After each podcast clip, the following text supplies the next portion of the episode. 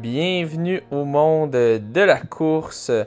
Euh, donc, euh, sans plus tarder, euh, je tiens à commencer cet épisode tout d'abord en donnant un, gros remerciement à tous les supporters euh, du monde de la course, incluant les, euh, les, euh, les fidèles supporters Patreon. Euh, donc, euh, merci beaucoup euh, à, nos Patreons or, euh, c'est-à-dire euh, Gabriel Côté, euh, Tristan Garcia, euh, Karine Marcoux, ainsi que Danny Litwin. Euh, aussi, un gros merci à merci. Catherine. Oui, merci. Un, un gros merci à Catherine Gagné, euh, notre Patreon euh, mécène. Allez suivre ses entraînements euh, sur la page Facebook CG Kin. Euh, et euh, un gros merci aussi à tous les, euh, les Patreons anonymes. Il y a certains Patreons euh, Mhm. euh, qui demandent l'anonymat ou qui ont juste dit euh, pas besoin de dire mon nom. Euh, donc, euh, ben, euh, ils sont quand même nombreux. Donc, merci à vous tous, euh, sans vous nommer. euh, euh, c'est Yes, très merci. Euh, Donc, puis merci aussi à ceux qui, qui, qui nous écoutent et qui commentent et qui nous envoient des, des sujets euh, de, de conversation. Euh, Ça aussi, c'est très le fun. On, on aime toujours interagir avec vous puis avoir des, des sujets à discuter. Donc, gênez-vous Mhm. pas, euh, écrivez-nous sur, sur Facebook, sur Instagram et compagnie. Donc, pour commencer cet épisode, tout d'abord, je vais faire une petite correction. On avait parlé d'une étude de souliers qui comparait, euh, qui comparait les, des souliers highly cushioned avec beaucoup de, euh, beaucoup de coussinage. Donc, on- c'était, c'était, c'est pas écrit euh, spécifiquement, mais on, on s'entend que c'était probablement des Alpha Fly ou des, euh, euh, des 4%, euh, ou les Next Percent maintenant de Nike et qui était comparé à des souliers plus classiques, un peu plus lourds, les souliers plus classiques. Euh, les souliers euh, avec haut coussinage étaient plus légers. Euh, euh, mais euh, la grosse différence était surtout la, la quantité de coussinage. ils étaient beaucoup plus épais, les highly cushioned shoes. Donc plus épais, plus légers. Euh, les autres plus minces et plus lourds. Euh, et euh, on avait mentionné que c'était un test qui était seulement un, test en descendant. Puis on, on se demandait pourquoi juste comparer ça, pourquoi juste comparer en descendant. C'est sûr c'est intéressant euh, de voir quand les muscles sont détruits, euh, de, de voir c'est quoi l'effet, parce que faire des descentes, ça détruit les muscles.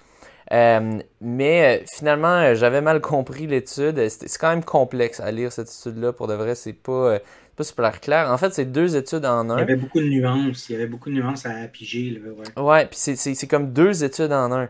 Donc ça, c'était la deuxième partie de l'étude, ce qu'on mentionnait, le, le, le test de course en, en descente sur tapis incliné vers le bas.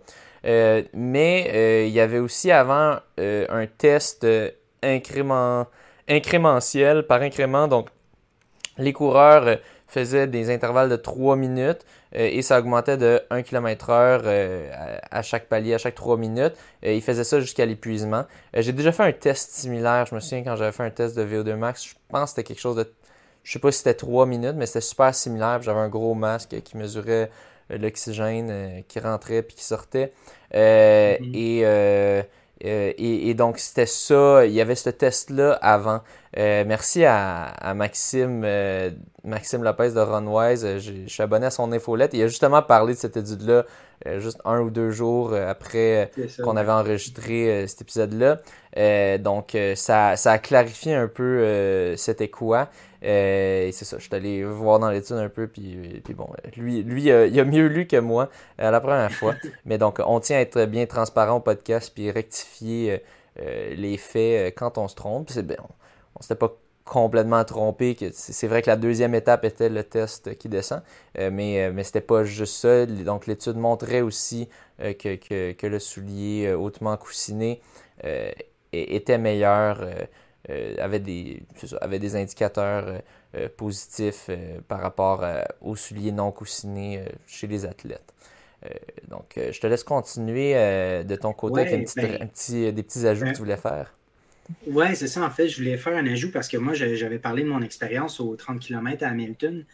Puis après coup, une fois qu'on a terminé l'enregistrement, je me suis dit, il me semble que j'ai été plus, tu sais, j'avais sorti les points négatifs, mais je n'avais pas parlé vraiment des points positifs. Puis je tenais à le faire parce que ça reste quand même la, plus vieille course en Amérique du Nord. Fait tu sais, il y a une raison pourquoi qu'elle continue, ça continue de marcher, tu sais. Puis, euh, puis c'est ça, fait y a des points qui me sont revenus, entre autres, que malgré la température qui était vraiment dégueulasse, il y avait quand même pas mal de monde sur le, bord euh, de la route. Puis tu sais, des fois, on courait sur un, échangeur, un viaduc. Il y, avait, quand même beaucoup de monde à ces endroits-là qui sont normalement, il n'y a personne à, ces, endroits-là. Puis euh, c'est ça, puis les conditions à l'extérieur, c'était pas le fun pour eux. La pluie, le froid, le vent. Euh, il pleuvait-tu? J'ai un petit doute. Mais en tout cas, euh, c'était pas agréable. Fait que, ça, c'était le fun pour ça. Puis il y a aussi la finale. La finale, elle se termine dans l'aréna. Ça, c'est vraiment cool parce que tu, rentres dans l'aréna, puis toutes les, dans, les estrades, il y a plein, plein de monde aussi, puis le monde t'applaudit, puis tout. Fait que, ça, c'est quand même des, points forts que je voulais, euh, je voulais vraiment parler là, par rapport à cette course-là, puis je ne l'avais pas dit au dernier épisode, fait que je voulais me reprendre là-dessus. Aussi, au dernier épisode de Nouvelles, on annonçait qu'on allait avoir notre nouveau logo qu'on allait afficher. Donc, on l'a affiché, ben, pas longtemps après. Ça fait déjà deux semaines et demie, trois semaines. Puis si je ne me trompe pas, là, on a eu quand même beaucoup de, j'aime dessus. Là. Je pense ah que ça doit être l'application la plus. celle qu'on en a eu le plus, là, vraiment.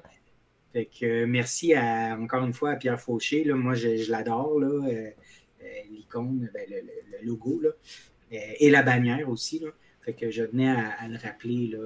allez le voir sur Facebook si vous ne l'avez pas vu. Ouais, 77 euh, j'aime au cœur. Donc, euh, un record pour le monde de, la course. Euh, on, était, on était bien contents. On est des putes à like, donc on aime ça OK. donc, maintenant, on a des nouvelles, nouvelles normes et règles d'identification d'athlètes de haut niveau de la Fédération québécoise d'athlétisme qui viennent tout juste de sortir. Euh, donc, euh, ben, pour ceux qui sont curieux de savoir comment faire pour être euh, un élite au Québec, et là, par là, il, y a une nuance à faire. Toi-même, tu es un petit peu mélangé avec ça. Dans le fond, quand on parlait de ça, toi, tu pensais que dans le fond, être élite, si, si, tu atteignais ces normes-là, là, tu pourrais recevoir des invitations d'élite dans tes courses. Euh, c'est pas comme ça que ça fonctionne. Euh, une invitation d'élite dans une course, c'est juste que quelqu'un qui a décidé que tes performances étaient assez bonnes, quelqu'un qui organise la course ou qui travaille, qui travaille dans le comité organisateur, qui a décidé que tes performances sont assez bonnes pour, euh, pour avoir un dossard gratuit ou avoir être dans le peloton en avant. Avoir les avantages d'élite, oui. C'est ça, pour avoir, y avoir accès à tous les petits avantages élite qu'il peut y avoir. Donc, n'importe qui, tu n'as pas besoin d'être élite, considéré élite au Québec pour avoir une invitation euh, élite. Euh, ces normes-là, élite, ben, ça fait que si tu es identifié élite par la FQA, euh, ben, tu vas recevoir 4000 pièces par année. C'est distribué sur trois ans par paiement d'un tiers en, crédit d'impôt, mais donc c'est du cash direct si tu payes, si tu payes pas, si tu as bien payé tes impôts avant. Donc, euh, c'est quand même significatif. Moi, personnellement, je l'avais raté, ça m'a fait chier, je l'avais raté par 19 euh, secondes au marathon de Toronto. Euh, et depuis, mhm. ben là, il y a eu la pandémie. En 2019 2018 Ouais, en 2019, mon dernier marathon, mon dernier marathon de Toronto qui a eu lieu. Donc, donc ben, maintenant, ils ont un petit peu changé le système. Maintenant, les, standards, je dirais, ils ont un peu plus d'allure, sont un peu plus réalisables, du moins pour les, pour les distances que moi j'ai regardées, comme au, marathon. Euh, et euh, bon, des changements de règles. Dans le fond, pendant la pandémie, c'était plus nécessaire de faire les championnats canadiens, ben parce qu'il y, en a. Pendant la pandémie, ça n'a même pas eu lieu. Euh, l'année l'année précédente, ouais, ça a eu lieu, mais c'était pas pas obligatoire de courir les championnats canadiens. Il fallait juste faire des temps. là maintenant, il faut il faut absolument euh, courir les championnats canadiens et dans l'épreuve qu'on fait. Euh, donc, euh, ils veulent vraiment qu'on représente le Québec sur la scène nationale. dans le mhm. temps, je pense que c'était quand même obligatoire d'aller à des championnats canadiens, mais c'était pas obligé d'être dans l'événement dans lequel tu veux te classer. Donc, Mettons que je, veux faire un, standard sur 5000 mètres. Je pourrais aller au championnat canadien de 10 000 mètres. puis c'est quand même, j'ai pas besoin d'aller au championnat canadien de 5000 mètres. Puis je peux quand même faire mon standard sur le 5000 mètres. Euh, maintenant, il faut absolument que tu ailles au championnat canadien dans l'épreuve dans laquelle tu te qualifies. Donc, euh, un, peu plus, euh, un petit peu plus strict sur cet aspect-là. Bon, pour ceux qui sont curieux, je vais vous nommer les, les normes, les normes qu'il faut faire. Aussi, changement. Avant, il y avait normes élite 1, 2, 3, 4. 4, c'était le, les plus poches, si on veut, des élites, les, temps les moins difficiles à atteindre. Puis 1, euh, euh, c'était les temps les plus rapides. Puis c'était garanti, c'était élite 1, que là, euh, tu vas le faire. Tu, vas, tu vas être sélectionné. Parce que c'est possible que plein de gens se, se qualifient comme élite, mais ils peuvent seulement en, choisir un certain nombre. Donc, dans ce cas-là, ben, ils prenaient les élites 1, 2, 3 en premier. Si c'était 4, tu avais des chances, mais c'était pas sûr, ils pouvaient faire un choix euh, entre deux, trois personnes élite 4 qui, dépassent dans le nombre euh, d'athlètes qui peuvent faire rentrer. Euh, maintenant, ils enlèvent un peu ce, ce, côté arbitraire, si on veut, et ce qu'ils font, c'est selon, une fois que tu as le standard, le temps nécessaire, ils, vont, ils vont regarder c'est quoi le, stand, le, la cote World Athletics, la cote IAF de, de, ce standard-là. Euh, puis ils vont faire la différence avec le, temps, euh, le temps effectué. Donc, disons que, euh, par, exemple, on va regarder pour moi, moi, je, mon, mon standard homme pour un 5000 mètres, pour, ben, j'arrive 29 ans à la fin de l'année, parce qu'on regarde l'âge à la fin de l'année, le 31 décembre 2022. ce serait 14.08.17. 14 minutes, 8 secondes, 17 centièmes. Ben, mettons que je fais 14-6. Euh, euh, ben là, je vais devoir regarder c'est quoi la, cote pour 14-6, euh, la cote World Athletics. Je vais faire la différence, ça va me donner un pointage. Ça me donne cette différence entre les points. Donc, disons que c'est, je sais pas, mettons que c'est 14-08, c'est 1050, puis que moi, je fais une performance de 1075. Ben, ça, me donne 25 points. puis, ils vont regarder c'est qui qui a le plus grand nombre de points. Euh, il y a aussi des bonus de points qui peuvent être faits euh, en fonction de si on, atteint, euh, on, atteint un top 8, je crois, au Canada. Donc, donc ouais, si, tu termines premier, ça c'est pour le, senior, ben, si tu termines premier au, au championnat canadien, tu reçois 25 points bonus, deuxième 20 points, troisième 15 points, quatrième 12 points, cinquième 10 points, sixième 8 points, septième 6 points et huitième 4 euh, points. Donc ça peut, euh, ça, bonifie quand même beaucoup euh, si tu réussis à, faire ça. Et il y a mhm. aussi, je pense, c'est 10 points bonus pour un, record personnel, si, si je me, je me trompe pas. donc, ouais, c'est ça, 10 points personnels. Donc, puis 5 points si c'est égalé. 5 points si égal. Ouais.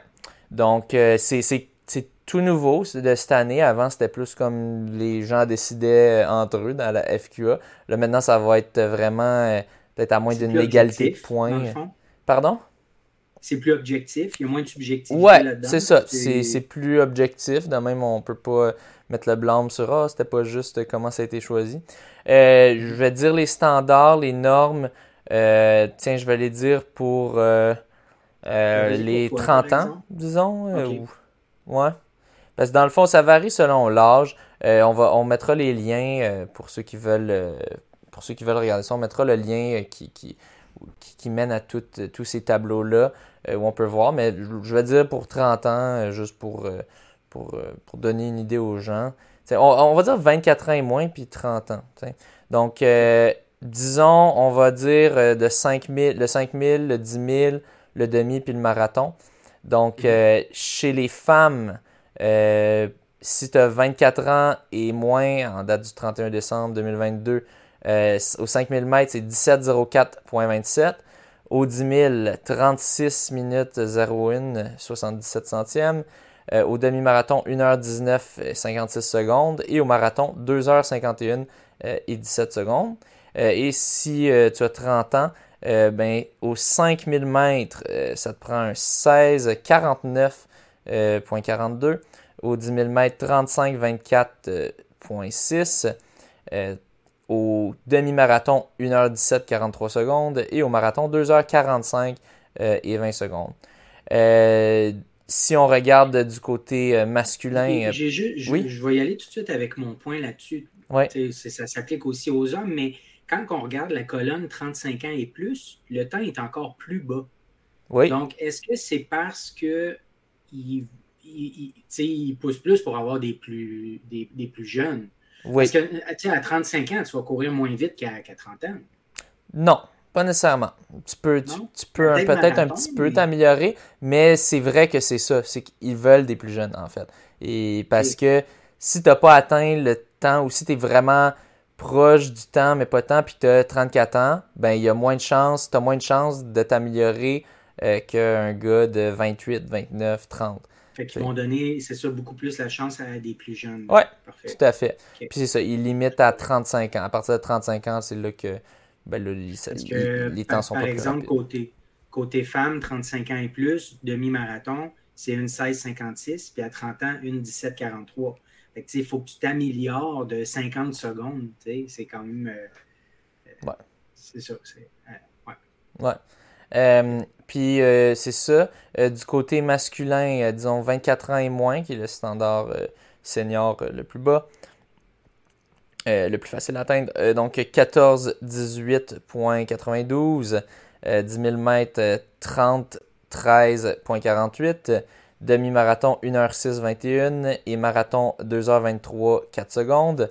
Euh, et pour 30 euh, ans, euh, on a au 5000 mètres 14.06.66, au 10 000 mètres 29.48.03, au demi-marathon 1h05 et 18 secondes et au marathon 2h20 et 30 secondes. Donc les, les standards sont moins difficiles qu'avant. Euh, je me souviens que l'année passée, quand je comptais dans la catégorie 28, là je compte dans la catégorie 29, vu j'aurai 29 ans au 31 décembre, euh, il, me fallait un sub 2,20 si je ne me trompe pas euh, pour, pour me qualifier. donc c'était un, peu plus difficile. je sais même pas si ça prenait en pas de 2h18 quasiment. Je, ne suis plus trop sûr. Mais c'est rendu un petit peu plus facile. par contre, c'est ça, ce qui va compter, c'est aussi la différence de points que tu as entre le standard euh, puis, euh, puis, le temps que tu fais, parce que ça se peut qu'il y ait plus de gens qui se qualifient à cause de ça. Donc, il faut que tu réussisses à avoir un plus grand écart euh, entre, entre ton temps de qualification puis le, temps requis. les champions canadiens vont peut-être permettre d'aller chercher des points si tu réussis à aller dans le top 8, top 5. donc, c'est cela.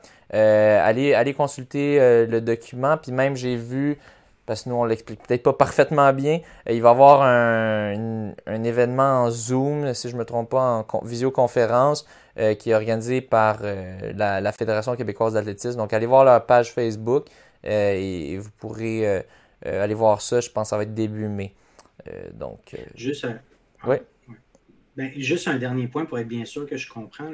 C'est que ça oblige tout le monde qui veut être élite à aller participer soit à la course à Langley euh, du championnat canadien ou celle de Burnaby. Les deux sont en Colombie-Britannique. Ouais. Faut, faut voyager. veut devenir élite doit aller courir en Colombie-Britannique d'ici la fin août, début septembre. Ouais. Il existe aussi, là, je nommais 24 ans et moins pour les seniors. Euh, bon, il existe aussi les, les normes relève qui sont pour les plus jeunes. Euh, qui, peuvent aussi être une autre façon euh, de, se qualifier. Je ne sais pas si c'est 2000 quand tu relèves ou si c'est aussi 4000 dollars que ça apporte. Euh, mais c'est ça. Puis c'est aussi tax-free, c'est ce qui est bon à savoir. C'est 4000, vu que c'est en crédit d'impôt, tu ne payes pas de taxes là-dessus. Donc c'est quand même, quand même pas pire. mais ouais, il faut cette année, on, dans, le passé, on était chanceux. On a eu les championnats canadiens à Montréal. Donc c'est le fun, ça coûte rien se rendre. Euh, mais euh, là, c'est ça, il faut aller euh, en Colombie-Britannique, donc c'est quand même pas donné. Je sais que les clubs, les clubs se posent des questions de bon, comment, combien est-ce qu'on peut donner à nos athlètes pour qu'ils aillent, nos athlètes de, de, haut niveau qui essaient de se qualifier pour ça. Donc en, ce moment, je pense que mm-hmm. tous les clubs, je sais que dans mon club, ils sont en train de, de voir ça, de, de, se poser des questions là-dessus. Donc j'imagine que c'est similaire dans les autres clubs qui ont, qui ont des athlètes autour de, de, ce niveau-là qui essaient de se qualifier pour ça. Puis, ça s'en vient rapidement. Là. Je pense que l'anglais, c'était genre mi-mai, puis Burnaby, c'est vers 3e, 4e semaine de juin. Ouais, l'anglais qui est championnat de 10 000 mètres, championnat canadien de 10 000 mètres. L'autre, ça va être les, ben, tous les championnats d'athlétisme, donc 5 000 mètres et moins. Euh, il y a aussi le, championnat canadien de demi-marathon, ça c'est à Winnipeg. Euh, ça, ça va avoir lieu. Je, le considère peut-être, je suis pas sûr encore, parce que le, temps de demi-marathon est vraiment plus dur, selon moi. C'est le plus, le plus difficile à, obtenir de tous les temps. Euh, Et tu vois, c'est ce que je me disais aussi. Puis en attendant, pendant que tu parlais, je suis allé voir sur la calculatrice IAF. Puis le pointage marathon et demi-marathon, c'est la même chose. Ouais, mais le demi, le demi est une petite affaire plus élevée, de, de, de un point, genre. Euh, mais, euh, euh, ben, du moins pour mon âge, je me souviens, on, avait vérifié. Mais, mais c'est ça, c'est sûr. Mais personnellement, je trouve, je sais pas, j'ai l'impression que. Le temps a l'air beaucoup plus dur à, ben, atteindre. C'est. 5-18, là. C'est ça. Une 5-18, là c'est rapide. C'est... Ouais, même nos, nos, nos, meilleurs Québécois dans les dernières années, je, ne sais pas Nicolas Morin s'il a fait dans les 1.5. Non, il y avait, oui, il avait fait une, une, une 5.40, 50, je pense. Euh, puis c'est ça, on a, on a des gars qui l'ont fait au Trials of Miles. Dans les 1.5, Ouais, on avait, euh, ben, il y avait Félix Lapointe pilote. Euh, je sais plus Ben Raymond s'il avait fait en bas d'une 5.18. Euh, mais, euh, mais ouais, c'est ça. Pour moi, c'est une 5,23 pour 29 ans versus 2h20 46, plus faisable. 29,48 pour 73 sur 10 000 mètres. Je pense que celui de 10 000 mètres, c'est le plus facile. Ben, facile entre guillemets, là, mais le, plus réalisable. Euh, techniquement, on a quatre gars qui ont, qui ont couru des sub 30 euh, dernièrement sur 10 000 mètres. Ben, même un cinquième que lui, il a fait beaucoup, vraiment en bas de sub 30. mais les, les, quatre gars dont on va parler dans ce podcast-là, aucun n'a atteint euh, le, le, standard Peut-être ah, peut qu'il y en a un d'entre eux qui est plus jeune. Je sais pas. Il faudra vérifier. Puis que son standard, s'il a 25 ans, c'est 30-02 ou s'il a 26, 29-53. Mais, euh, mais, euh, mais sinon, je pense qu'aucun aucun atteint leur standard, même si tu des beaux sub 30. donc, mais, mais je pense quand même que la meilleure façon de se qualifier, c'est soit sur 10 000 mètres ou 5 000 mètres. 14,08.17 bon, pas facile, mais euh, c'est quand même, c'est plus, plus réalisable quant à moi qu'un qu'un euh, 1.05.23. Puis l'autre truc à dire aussi, c'est qu'il y a 27 places pour l'élite, puis il y a 25, euh, il y a 25 épreuves, dans le fond, parce que ça inclut toutes les épreuves de l'athlétisme. Fait ah, il y a des gens qui, il y a des épreuves qui ne sont pas représentées, c'est toujours ça. Oui, Ouais, de, ce que j'ai compris, c'est euh, la, la, FQA doit négocier avec Sport Québec sur ça va être quoi euh, ça va être quoi les standards pour être élite parce qu'au final c'est Sport Québec je pense qui, qui donne cet argent là euh, ou qui octroie cet argent là et ben eux ils voulaient vraiment qu'il y ait une ils ont, négocié pour, pour que ça soit comme atteignable je crois mais en tout cas le, Sport Québec poussait pour avoir une représentation au, au niveau national donc euh, c'est ça, c'est ça que ça a donné. C'est ça. Euh, c'est 27, 27 euh, premiers hommes et 27 premières femmes. Dans le fond, c'est 54 en tout. Ouais, qui, qui auront le meilleur score. Puis relève, c'est 36 hommes, 36 femmes mm. pour le nombre de places. Puis c'est ça. puis on. c'est ça. Une, une, de mes déceptions, c'est que c'est toujours basé sur l'âge au 31 décembre. Puis moi, je me fais shafter, vu que je suis né le 17 ah. décembre. Mais, euh, mais bon, peut-être qu'un jour, ils vont enfin changer à l'âge au jour de la compétition. Euh, mais euh, ça va, c'est trop compliqué encore. Donc, ça devient variable à ce moment-là. Ben, c'est ça. Ben, tu sais, si t'es né en janvier, t'as quand même un bel avantage là, sur ceux qui sont nés en décembre. Parce que tu regardes, mettons, mettons que je suis un gars de 24 ans. Puis là, sur 10 000 mètres, j'ai 33 à faire. Mais si si je compte comme 25, ah là c'est 30-02, tu sais, t'as quand même un 11 mhm, secondes sur 10 mhm. 000 mètres, tu sais, ça fait une petite différence, là, tu sais, fait que, ouais, euh, ouais euh, pauvre, pauvre athlète de toujours, Il y a toujours des avantagés et des désavantagés dans des trucs de même. Ouais, mais au final, si tu mets à, l'âge de la fête, ben là, c'est plus juste, je pense. Hein. Ben, je dirais à, à l'âge en date de la course, mais, mais, ouais. mais bon. Euh, donc, euh, euh, ben maintenant, ouais, c'est sûr, là, par contre, tu te fais avoir si tu viens d'avoir ta fête, mais, mais je, pense, je pense quand même, en général, c'est à toi de, tu peux peut-être planifier un petit peu tes courses en, fonction de ça, puis mettre ton pic juste avant ta fête. donc. Là, ça va être le moment de défiler toutes les courses qu'il y a eu dans les trois dernières semaines. Il y en a eu beaucoup. Ouais. Euh, fait que je, starte ça euh, le 15 avril. Il y a eu la Bison Outdoor Classique où on avait, euh, entre autres, ben, cinq Québécois qui couraient sur le 10 000 mètres. donc, je, vous défile ça. Nicolas Morin a terminé deuxième en 29-50-50. C'est un PB. Son ancien PB, c'était de 30-32, fait qu'il a amélioré de, de, 42 secondes. Suivi en troisième position par Phil Morneau-Cartier. Euh, qui a couru 29, 51, 81. Euh, j'ai pas vu, je, je, pense que c'est un PB, mais j'ai pas son ancien, euh, ancien temps. Ensuite, euh, suivi en quatrième place par Patrice Labonté en 29, 53, 36. Son ancien PB était de 35. Et en cinquième place, Benjamin Raymond en 29, 54, 50. Donc, il était tout très proche. Là. Son, ancien, son ancien PB, c'était 32. Donc, les quatre qui ont couru en bas de, qui ont fait sub 30 et qui se suivaient, position 2, 3, 4, 5. puis finalement, David Girardin qui a terminé 18e en 30, 13, 37. Donc, puis euh, je me retire, je pense peut-être Nick Morin l'a eu, parce que là, je vois c'est 29,50,83 pour 27 ou 28 ans. Et puis il a fait 29, 50, 50. Mais s'il compte comme 29 cette année, là, il l'a pas, qui est 29, 48. Mais s'il compte comme qu'il a 28 cette année, donc le 2950.83, euh, euh, il l'a. Donc euh, peut-être qu'il l'a. on, va, on va voir. Si, si, va si là, j'imagine qu'il va peut-être aller au, championnat canadien de 10 000 mètres pour, pour, être, pour pouvoir se qualifier de cette façon-là. Puis ouais, Philippe Morneau-Cartier qui est. en fait, j'ai vu que c'est un record personnel, mais ouais, qui est toute une performance de sa part. Je je sais pas c'est quoi son ancien, mais je pense qu'il a battu de quand même beaucoup. Euh, pas de la bonté euh, qui, s'en va sub 30. Euh, ben Raymond aussi sub 30. J'imagine que Nicolas Morin voulait peut-être un peu plus. si on se base sur, sur son temps, sur son temps de demi-marathon qu'il a réussi à faire. mais, mais bon, c'est quand même au moins il a réussi à concrétiser le sub 30. mais j'ai l'impression qu'il devait viser peut-être 29-40. 29-30, euh, euh, si, on se base avec la dernière discussion qu'on avait vu, eu avec lui. Euh, mais bon, j'ai pas, pas, noté la course à s'est gagnée à combien le, premier, je sais pas quel temps qu'il a fait. David Girardin est plutôt jeune, lui. D'après toi? Euh, ouais, je pense qu'il y a quelques années de moins que moi. Là. Il doit être 25, 26, 27. Là, ah, ok. Parce son 30, 13, 37, il passerait s'il était 24 et moins. Donc, je sur pense 10 000 mètres, là. Non, ok. Ben, peut-être que je me trompe.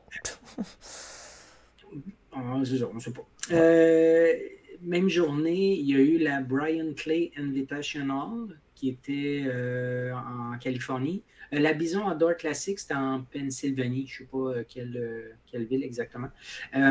L'autre, c'est ça, en Californie.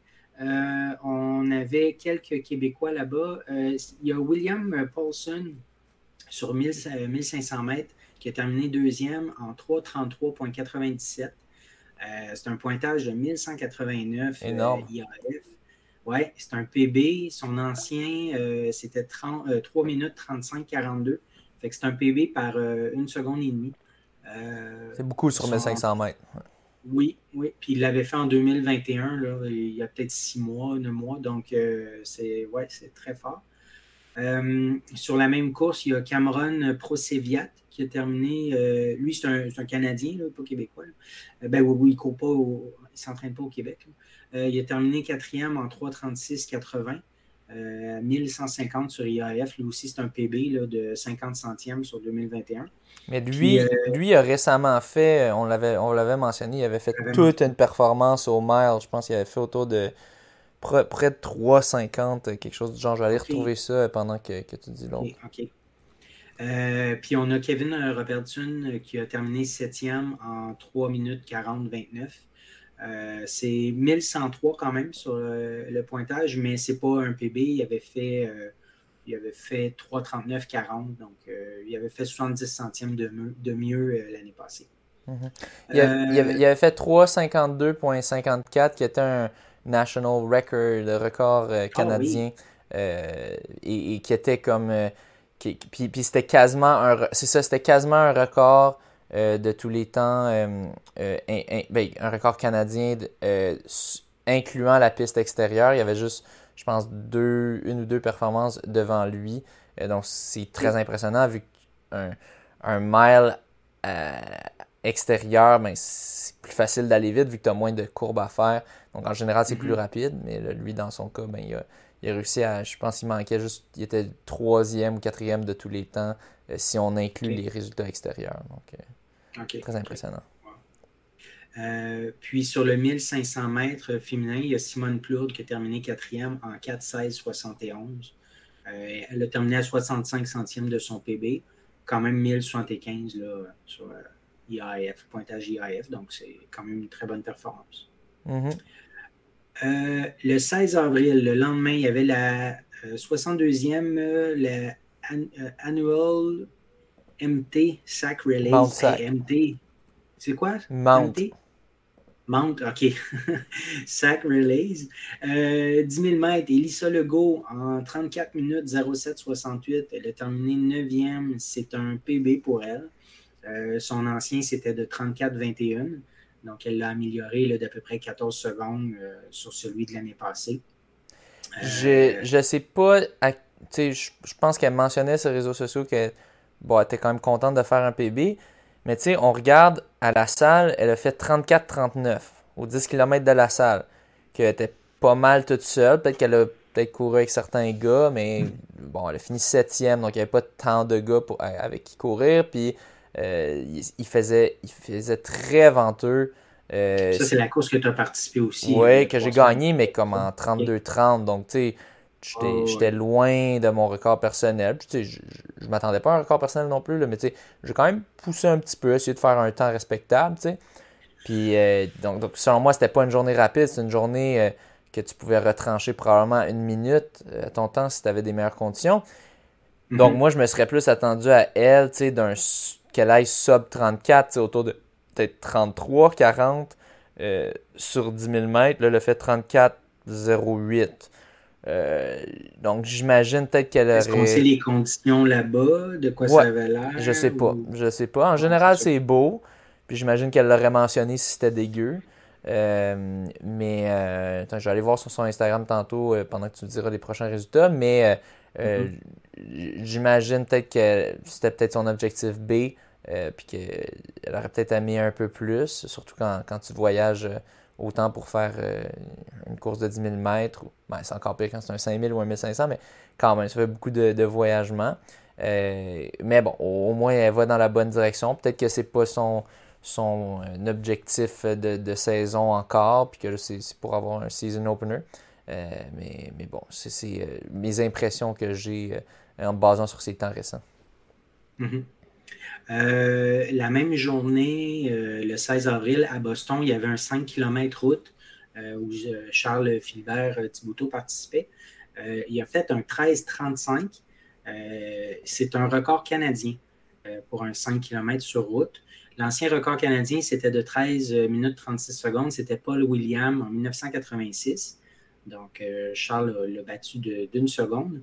L'ancien record québécois, c'était 13,55 en 2005 de Paul Morrison, donc un 20 secondes de mieux. Euh, Énorme.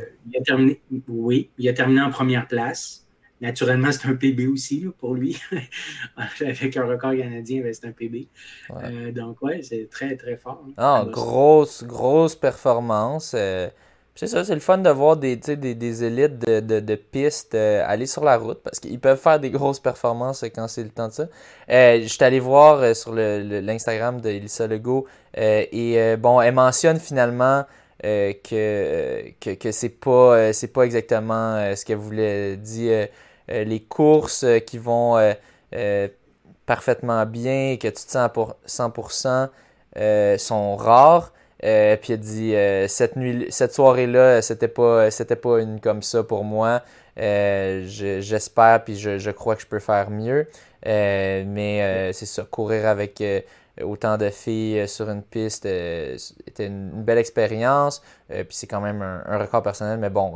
Elle, elle, avoue quand même que elle s'entendait, ouais, a une déception, elle s'attendait à mieux, puis bon, c'est ça, comme, comme ton feeling, ton feeling était bon. Tes impressions étaient bonnes. c'est ça. J'avais pas vu ça avant, je, le jure. Euh, mais, euh, mais, euh, mais ouais, c'est ça. On se base sur son temps, c'est ça. Au 10 km de la salle dans des conditions plus, plus, plus, plus conducives à, des, bons temps. On, s'attend à aller chercher, enlever une minute, une minute trente si on va sur piste avec des filles rapides. mais bon, mm-hmm. elle a une, une attitude positive, puis elle, sait qu'elle peut faire mieux, donc elle aura la chance de se reprendre. Euh, c'est ça, grosse, grosse performance. Euh, un peu sortie de nulle part là, pour Charles. De, ben, sortie de nulle part. C'est juste un... Moi, j'étais pas au courant. Je pense qu'il avait peut-être annoncé sur les réseaux sociaux le jour d'avant qu'il allait la faire. Puis, euh, puis wow, de, c'est quand même le fun d'avoir un Québécois qui, qui vole la vedette aux mm-hmm. États-Unis dans, dans un 5 km quand même compétitif. 13-35, c'est un, un, 5 km compétitif. C'était serré, on voit la photo finish. Euh, il y avait quelqu'un euh, une, une ou une demi-seconde, maximum deux secondes derrière lui. Donc, euh, ouais, assez impressionnant. assez impressionnant. oui. Oui, puis c'est le fun parce que il revient de quand même de, blessures aussi l'année passée. Ouais. Donc c'est le fun de savoir qu'il qu à nouveau performer à ce niveau-là. Ouais. Euh, le même euh, le même jour, euh, j'avais j'avais une course à Toronto, le et le 8K Spring Runoff, donc une course de 8 kilos. puis c'était drôle, je m'étais je, ne savais pas c'était quoi cette, course-là exactement. Je savais que c'était une course dans, au High Park à Toronto. et, et, c'est ça, je m'attendais, je, je, regardais les temps des années précédentes, puis je me disais, ah, je pourrais faire dans ces temps-là. Je pense que c'était autour de c'était gagné autour de 24-30, 24-40. Je me dis, ah, je, pourrais, c'est une bonne journée. Euh, j'ai un record personnel de 30-20 sur, euh, ou 30-22 sur 10 kilos. C'est quasiment du 3 flat, de, 3 minutes euh, pile du kilomètre. Donc, si, je suis capable de maintenir ça juste pour 8, 2 km de moins, je pourrais gagner ou je pourrais finir. Je, m'attendais à finir dans le top 3. J'avais vu qu'il y avait quand même une grosse montée à la fin. Euh, finalement, c'est un, un, parcours, s'il y en a qui ont déjà fait euh, le 8K Spring vous saurez de quoi je parle. Pour ceux qui l'ont jamais fait, c'est euh, pas un parcours facile. Oui, c'est toujours de, de l'asphalte, mais tu dois faire deux fois des grandes montées. Tu as aussi des grandes descentes, mais pour de vrai, ça équivaut pas. le, le coût qui, qui, vient après avec les grandes montées. on revient au même point que, que, le point de départ. Donc, toutes les descentes qu'on fait, on les remonte. Euh, puis bon, finalement, je, pense que ça m'a donné quelque chose comme 25-30. Euh, euh, puis cette année-là, c'était quand même très compétitif. Donc, c'était première course du circuit du Canada Running Series. dans lequel j'espérais essayer de me classer, peut-être faufiler troisième, quatrième. puis je pense pas que ça va être pour cette année. La, compétition est élevée. ça a été remporté par Jeremy Kugler. un, temps, je pense, autour de 23 23-40, euh, quelque chose du genre. C'était vraiment rapide cette année. Euh, en plus, là, je me suis un peu fait avoir, si on veut. Euh, mais aussi, j'imagine, il y a plein d'athlètes qui, sont, qui ont décidé de le faire parce que ben, il n'y avait, avait, pas tant d'autres courses. Puis enfin, c'est le retour aux courses. donc, ouais, Jeremy Kugler en 23-37. puis le deuxième a été Lee Wisselius en 23-48.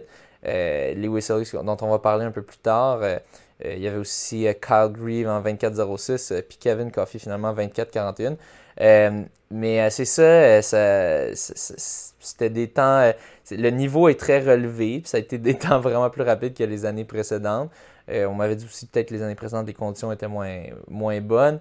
mais ouais, je me suis un, un, peu fait avoir par surprise. Moi qui comptais peut-être me glisser dans le top 3, j'ai fini dixième. Donc, j'ai réussi à squeezer dans le top 10. J'ai ramassé.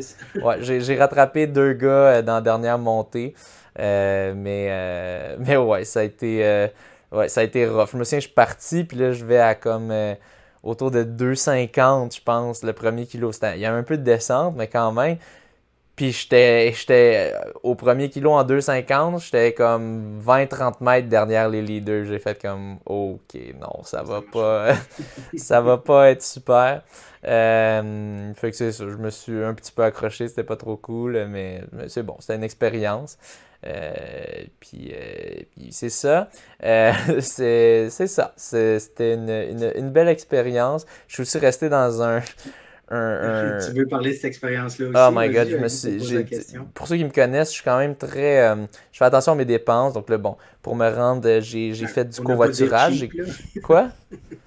pour ne pas dire cheap. oh, oui, c'est ça, en d'autres mots, là, mais, mais tu sais, quand même, des fois, je suis pas tout le temps cheap, mais en tout cas. Euh, j'ai, c'est ça, j'ai fait du covoiturage pour l'aller, fait que ça m'a payé le gaz un peu, parce que c'est moi qui conduisais, et le retour aussi. Et puis je suis resté dans un, un petit un endroit, ça s'appelait la Parkdale Hostelry.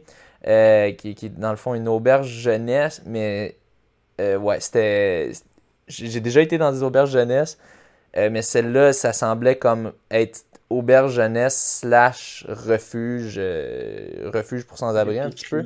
Fait que c'était c'est ça, j'ai été comme un peu surpris, j'ai comme quand j'étais allé pour dormir, il y avait comme un doute qui ronflait euh, sans bon sens. bon, en tout cas, j'ai réussi à m'endormir pareil. Euh, mais ouais, j'étais un peu j'étais un peu stressé. Euh, fait que ouais, c'était pas cher, c'était comme 48$ la nuit.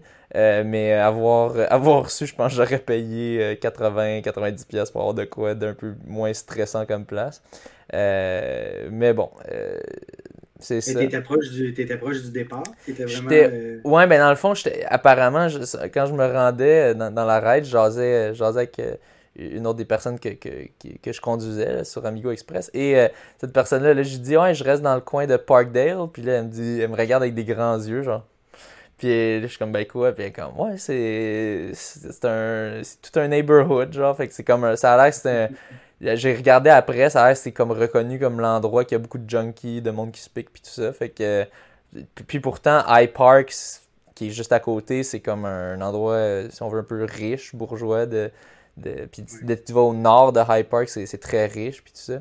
Donc, un, un, drôle de contraste. Euh, mais ouais, au moins, j'ai pu me rendre, euh, j'ai pu me rendre en, courant euh, au, au, départ de la course. même, je suis arrivé seulement 45, 40-45 minutes avant la course. Donc, j'étais un peu un peu dernière minute dans mon affaire, mais ah, bon. fait qu'il y avait quand même une certaine, quelques kilos de... de... T'étais pas à côté du départ. Euh, non, j'étais pas à côté, j'étais à 3, 3.5 kilos, là, fait que... Ok, mais c'était prévu que tu allais faire ton, euh, ton, échauffement dans le fond pour te rendre. Ouais, c'est ça. Je, ben, je prévoyais marcher, puis là, finalement, j'avais tout un setup de où est-ce que j'allais me parquer, puis là, ça a été un peu euh, tout rebalancé, parce qu'apparemment, à Toronto, t'as pas le droit de te parquer plus de 3 heures à un endroit. Peu importe que ça soit légal selon les signes ou pas. C'est toujours illégal, c'est juste une règle comme tu n'as pas le droit de tourner ses feux rouges à Montréal. Euh, donc euh, là, j'ai réalisé ça là-bas. Puis là, je me suis dit, OK, je vais rester à mon petit parking spot dans un endroit résidentiel que tu n'as pas le droit de parquer de minuit à 7 heures en espérant que personne me stoule. Puis finalement, je me suis fait stouler, mais ça a coûté juste 30$. Mais bref, euh, c'est ça, c'est un petit setup. Euh, mais bon. payé 48$ pour ta nuit. Fait que... Ouais, c'est ça. Fait que, mais bon, au final, je j'ai juste dépensé quelques dollars si je compte avec l'argent que j'ai fait avec l'Amigo Express. Bon. Mais euh, c'était une, drôle d'histoire, euh, cette course-là. Euh, mais là, tu as appris la prochaine fois, tu vas payer un peu plus cher pour te loger. Non, je vais juste mieux chercher avant. je, vais juste, je vais juste regarder de quoi qu'il y a plus. juste bien, bien regarder de quoi ça a l'air. Parce que pour de vrai, je suis arrivé là. la porte, c'était juste couvert de graffiti, le mur, tout ça. C'était c'est tout un setup. Mais bon, on va, on va arrêter de parler de mes, mes setups de marde parce que j'aime ça sauver de l'argent. Euh, puis on va aller au 17 avril autour de l'horloge avec le 5 puis le 8K. Je te laisse y aller. C'est ça. Fait que le, dimanche 17 euh, avril, c'est le tour de l'horloge. Une des courses de la série euh, des courses thématiques. ouais, 5 km, 8 km. Il y a plusieurs font le combo aussi. dont ben, Marc-Antoine Sedneville pardon, a fait le combo euh, en 40 minutes 45. Euh, il a mérité une bourse de 200 dollars euh, pour sa victoire. pour, spécifier le combo, c'est que tu fais un 5K, puis après tu fais un 8K, ou peut-être un 8K, puis après un 5K. Puis là, ils, font le cumulatif de ton temps. Il n'y a pas d'argent entre les deux, c'est ça. Puis, fait qu'ils sont cumulatifs, c'était 40-45. C'est ça. Euh, Joël White, côté féminin, en 50-45. elle aussi 200 pour sa victoire. donc, le Senville, son 8K, il l'a fait en 25-27. C'est un record de parcours. Il a ajouté 150 pièces de bourse. Et son 5K en 15-19. Je pense que le 5 km, il venait en deuxième. il l'a fait en 15-19, qui est aussi un record de parcours. Fait que euh, Marc-Antoine, il, a, fait 500 euh, dollars de bourse pour euh, ces deux courses et ses victoires. Quand même bon, pas pire. Ben oui. Côté féminin, le 5K a été remporté par Maude Raymond en 18-15, qui est aussi un record. donc, elle a fait aussi un 150 dollars pour son record de parcours. Ouais. la journée suivante, le lundi 18 avril, ben, c'était le marathon de Boston. Donc, euh, je vais y aller avec les, trois premières positions euh, gars-filles. Donc, euh, côté filles, c'est Perez Jepcheshire qui l'a remporté en 2h21-1, kenyane, suivi par Ababel Yesh en 2h21-5, donc 4 secondes après, éthiopienne. Et la troisième position à Mary Wasera Ngugi en 2h21-32, kenyane. Côté hommes, c'est trois Kenyans qui ont terminé euh, les trois premières positions. Evan Chebe en 2h06-51. Lawrence Cherono en 2h07-21 et Benson Kipruto en 2h07-27. Euh, moi, mon, réflexe en voyant les temps, je me disais, il a remporté en 2h06-51. Ça me paraissait peut-être un peu lent. Je me dis, mais, mais en même temps, je n'ai pas de base de comparaison de Boston. Je n'ai pas été voir. Toi, t'en penses quoi? Ouais, mais c'est pas, pas si pire, je pense, pour euh, le marathon de Boston. C'est pas dans les plus rapides, je pense. Euh, mais attends, va donc voir. Euh, je sais pas si c'est possible de voir les résultats de Boston, mettons, en 2019. mais ça me semble. Tiens, on, regarde les gagnants en, 2019. Lawrence Cherono, 2h07-57. fait que, tu sais, c'était. Ben, c'était même plus rapide que, que, que Lawrence Cherono. Donc, non, c'est ça. C'est pas si mal pour Boston. Boston, c'est une course plus stratégique. C'est pas nécessairement une course super rapide. Oui, il y a un, un cumulatif. Il y a un, dénivelé euh, négatif. Oui, il y a un dénivelé net négatif. Euh, mais tu as, des grosses côtes après. Puis ça, le dénivelé négatif, il est au début. Fait que tu casses tes jambes. Puis on, l'a vu dans l'étude, c'est quand même. De, sur les souliers, c'est quand même euh, ça, casse les muscles de, faire des descentes. Puis bon, c'est pour ça qu'ils testaient voir euh, si, ça allait mieux avec des, des, euh, souliers hautement coussinés. Euh, mais non, c'est ça, pas, particulièrement lent pour, pour Boston, si on compare à 2019 par exemple. Il y a des grosses montées aussi à Boston là, qui arrivent vers le 26e, 27e kilo. Là, puis là, Incluant Heartbreak Hill. Tu as les jambes dépassées. Comment qu'il l'appelle? Heartbreak Hill, la grosse côte vers la fin, c'est Heartbreak Hill. Puis bon, si on regarde en 2018, l'année de Yuki Kawachi, euh, quand il y avait eu la grosse pluie, 2-15-58. Bon, ça c'est oh, sûr, c'était des conditions de merde. Euh, mais bon, c'est possible de gagner le, marathon de Boston en 2-15-58. Euh, Donc, OK. Fait que le 2-6-51, c'est peut-être un très bon temps. C'est peut-être même dans les meilleurs. C'est quand même correct là, pour, Boston. C'est ça. Boston, c'est pas fait pour aller vite nécessairement. Ouais. Côté canadien, on avait euh, le premier homme canadien, c'est Trevor of Bauer qui a terminé 15e en 2h10-52. Puis côté féminin, euh, Malindi Elmore, 11e en 2h27-58. Ouais, deux, deux top canadiens qui font des, quand même des belles performances. Euh, euh, des belles performances au marathon de Boston sur un parcours qui n'est pas nécessairement des plus vides. Félicitations ces deux euh, côté, côté québécois, on a Mélodie euh, Gilbert qui a terminé première, qu'on a reçue hier soir à, l'émission. Donc, je ne sais pas si l'émission de Mélodie va sortir avant celui On va, on va la sortir après les nouvelles. Comme ça, on aura parlé dans les ah, nouvelles. Puis, c'est ça. Bon, ben, parfait. Fait que vous aurez l'épisode de Mélodie pas longtemps après celui des nouvelles. Donc, elle a terminé première québécoise, cinquième canadienne, 60e euh, femme en tout en 2h48-18. Euh, elle était très, très, très satisfaite de, sa performance, vraiment. Euh, tu sais, 60e femme, elle, disait qu'il y avait 10 000 femmes à peu près, là, tu sais, arrondi. Là. Quand même, 60e, c'est fort. il y a quelqu'un qui nous a parlé d'une performance d'une madame Louise Vogel, 66 ans, qui a fait 3h33. Puis là, on a vérifié sur une, calculatrice là, de Age Calculator, puis ça vaut 2h32 quand même. pour une femme?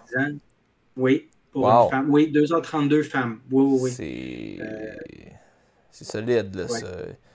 Très, très, très, très solide.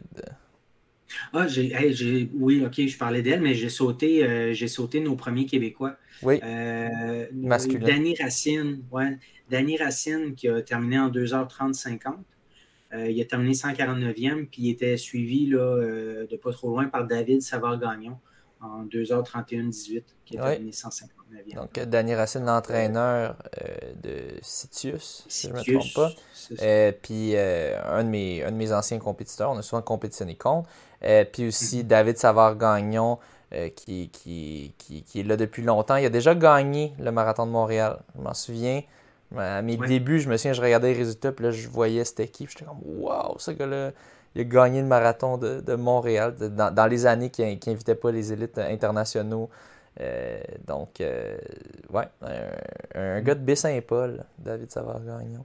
Donc, parce qu'il part. je, le sais parce que dans le fond, j'avais un chalet aux éboulements. Euh, puis ah je reconnais quand on voit Baie-Saint-Paul. Puis je sais que j'avais déjà regardé pour faire le marathon de l'île aux coudes. Puis lui, il faisait comme presque tout le temps, vu qu'il est de ce coin-là. Donc, euh, ouais. Mais ouais, Louise Vogel, euh, qui, qui est bon, quand même connue chez les coureuses euh, vétéranes de, de, la Beaucoup de marathons, là. Elle a fait beaucoup de, beaucoup de marathons. Ouais, puis c'est ça. ça vaut un 2,32 féminin qui est ben, plus rapide techniquement que, que, ce que fait Mel. Mel, elle a fait 2,33. Mélanie Mirand, qui est notre mhm. meilleure québécoise dans les dernières années sur marathon. Euh, donc, euh, c'est quand même une, belle performance euh, relative à l'âge. À 66 ans, faire 3h33 pour une femme très, très solide. Très, très, très solide. Donc, merci, merci à Edith Savard pour le, partage de, de, cette info. Puis, bon, ensuite, à Virginia, Virginia Challenge. Le, le, 22 avril, Virginia Challenge à Charlottesville. C'est un 10 000 mètres. C'est Perry McKinnon qui a terminé euh, dixième, mais quand même en 29, 11, 46. Ouais. Donc, euh, un gros PB parce que son ancien, c'était ouais, son ancien, c'était 29-44 en 2020. Donc, il a amélioré ça de 33, 33 euh, secondes. Wow. Ouais. Puis c'est ça, une course très relevée. Tu mentionnes, le, on voit dans, dans, nos notes, le premier a gagné ça en 28-34 et 41 centièmes. Mais c'est ça, il, je pense qu'il est quand même très content. Euh, je pense qu'il y avait Eric Fournier qui avait mentionné, il avait écrit avant la course, puis il disait qu'il visait 29-30. Euh, donc, euh, il est quand même allé chercher 19 secondes plus vite que son objectif, donc en pleine forme. c'est un athlète qui s'entraîne avec une, université de la NCAA. Je pense qu'il est avec Cornell. Je crois que c'est avec Cornell qui fait ça pendant qu'il étudie dans les sciences je pense que c'est les sciences de l'agriculture, si je ne me trompe pas. On l'avait déjà reçu au podcast, allez écouter euh, son épisode. Euh, je pense que c'était autour des 68, 67 peut-être. Euh, mais super L'été dernier, on l'avait reçu chez toi à l'extérieur. Ouais, Exactement. Donc super sympathique. coureur vegan. je ne sais plus s'il était vegan ou s'il était végétarien quand on s'est parlé. mais, mais c'est ça, il mange beaucoup de plantes. il travaillait, il, avait travaillé un petit, un petit moment pour Gusta, puis là, il m'avait fournit des caisses de, de, de Gusta comme euh, difformes, si on veut, là, comme qui sont qui peuvent pas vendre. Gusta, je connais pas. Ouais, ouais, les saucisses Gusta, des saucisses vegan. Ah. Il, y en a, sûrement plusieurs qui ah, connaissent ça. Euh, c'est une entreprise euh, basée à Montréal. Donc, moi, j'aime bien ça. Sur le barbecue, des bonnes petites saucisses Gusta. Ah mais c'est drôle. Je, suis allé voir, une petite parenthèse, je suis allé voir un, un spectacle. C'était Oh mon dieu, j'ai oublié, euh, le, nom me sort de la tête. Euh, ben, quand ça me reviendra, je le dirai. Euh, mais il y avait une joke, l'humoriste, il, faisait une joke. ah oui, c'était Simon Gouache, voilà. Puis c'est au début de son show, il dit, genre, il, faisait une joke, c'est vegan. Puis le, oh, il dit, oh, je pourrais faire des jokes, c'est vegan, comme que leur saucisse, leur saucisse vegan, c'est comme des condoms remplis de humus. Euh, puis c'est vrai, vrai que leur saucisse ressemble un peu à ça. Genre, ben juste comme l'emballage a l'air un peu comme. Mais c'est bon, là, ça se mange très bien. Mais à cause de la... Ils ont comme un emballage transparent que t'enlèves avant ou quoi, puis ça c'est vrai que ça ressemble un peu à ça. En tout cas, j'avais trouvé ça bien drôle. Bref, petite parenthèse super pertinente. Euh, mais, euh, mais, en, même temps, quand tu penses à, vrai, à l'emballage des vraies saucisses, c'est des boyaux de. Des, des, des, boyaux d'intestin ou je sais pas trop, c'est quand même pas mieux. fait que... Ouais, ouais, non, je sais, mais c'est vrai que le look, en tout cas, on dirait un peu ça. Ah, en tout cas, c'est euh, ça, une, bonne blague de Simon Gouache. Euh, allez le voir en show. Euh, bon. Le... 24 avril. Oui. Le 24 avril, c'était le demi Banque Scotia auquel tu as participé. Oui. donc, on va nommer le top 10 hommes et femmes. Donc, je débute avec les femmes. ça a été remporté par Laura Desjardins de Toronto en 1h14-47. Quand même. Euh, suivi de Jen Darling Medley de Montréal en 1h18.9. Kim Brown de Toronto en 1h22.11. Euh, Véronique Giroux de Montréal en 1h22.24. Andréane Sans Souci, Boisbriand en 1h25.8. Jamie Grandmaison en sixième place de Montréal en 1h25.12. Joanie Charland de Longueuil en 1h27.19. Alice Barbolosi en 1h27-24.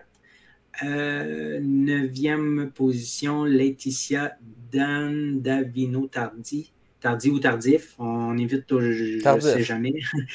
C'est 1h28-59. Puis finalement, Karina Idzel Montoya Gonzalez en 1h29-30. Ouais. De Toronto. Ouais. Puis euh, bon, on va, on va regarder aussi les hommes. Euh, vas-y.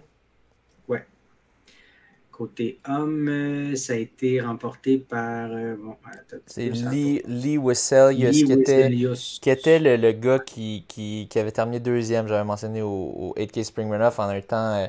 Euh, je pense que lui aussi était sub 24, donc je savais qu'il était fort ce gars-là, puis que sa présence, sa présence indiquait que ça allait aller vite. oui, donc en 1-4-47. Ouais. Kirian ou Kieran McDonald. Pardon? Kieran McDonald. Kieran McDonald de Halifax en 1h5-10.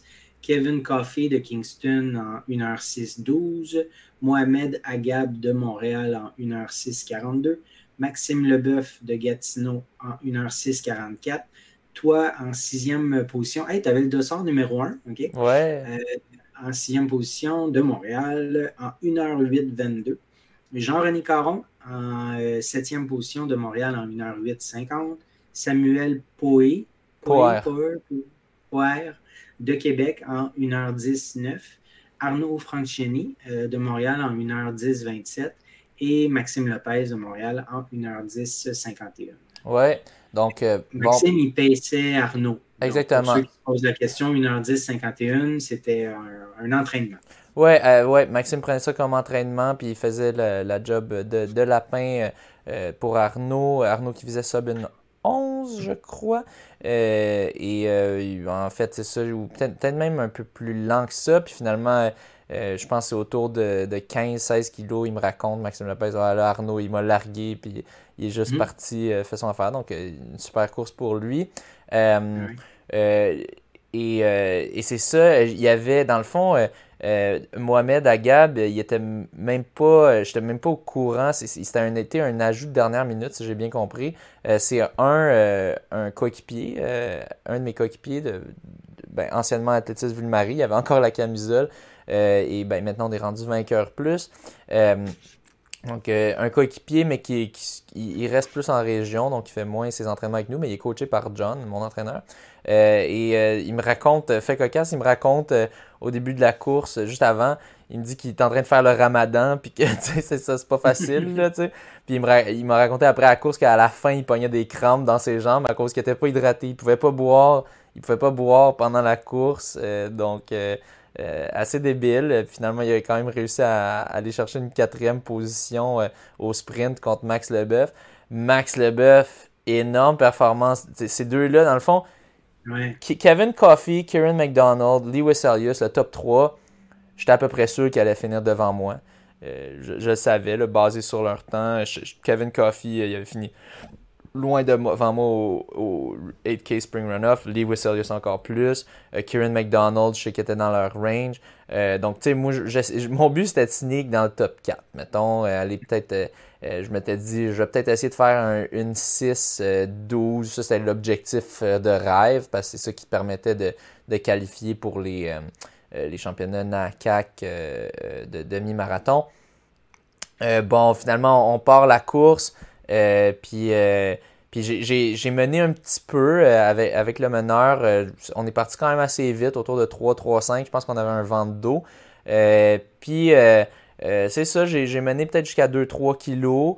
Euh, puis là, moi, j'ai comme commencé à ralentir parce que peut-être mon corps était plus habitué aux 5 kilos. J'en venais d'en faire un euh, la semaine précédente à Québec. On oublie de mentionner, on le mentionnera brièvement. Ah, ben mais mais c'est ça, je, pense que le, corps était moins habitué à longue distance, moins de. Puis là, j'ai fait, OK, non, je vais, je vais ralentir un peu, sinon c'est ça, je vais pas tenir le rythme. Puis tous les gars ont continué. T'avais juste un gros lead pack, euh, euh, incluant, c'est ça, tous les gars qui ont fini devant moi, incluant Jean-René Caron.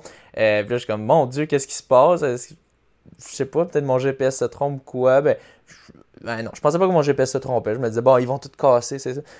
Puis bon, finalement, j'ai, j'ai finalement, Jean-René, un moment donné, il, il a lâché ce groupe-là, puis je l'ai suivi à distance. Je l'ai rattrapé autour de 10-12 km, 10e ou 12e kilomètre. On a couru ensemble un bout, on s'est échangé, euh, euh, on s'est échangé euh, le lead, puis autour de 16, 17, 16 ou 17e kilomètre, là j'ai donné une accélération en passant le pont, puis bon, au, final, il a fini une trentaine de secondes derrière moi. mais c'était le fun, c'était le fun de, de, courir avec lui. Ça me donnait comme un objectif à. J'étais comme là, je veux pas le laisser me, me battre parce que là, sinon, c'était un peu le no man's land euh, s'il n'y avait pas lui. Donc, euh, euh, c'était bien sympa. Parce en avant de toi, ils étaient. Ils ont terminé une minute 20 en avant de toi. C'est ça. Non, c'est ça. On regarde Max Leboeuf, une 6.44. il, est terminé, il, il, a terminé deux minutes devant moi. Fait que, ouais. tu sais, ben, une minute 40, à peu près. Ben non, une 8.50, une 6.44, c'est 2 minutes 5 secondes devant moi.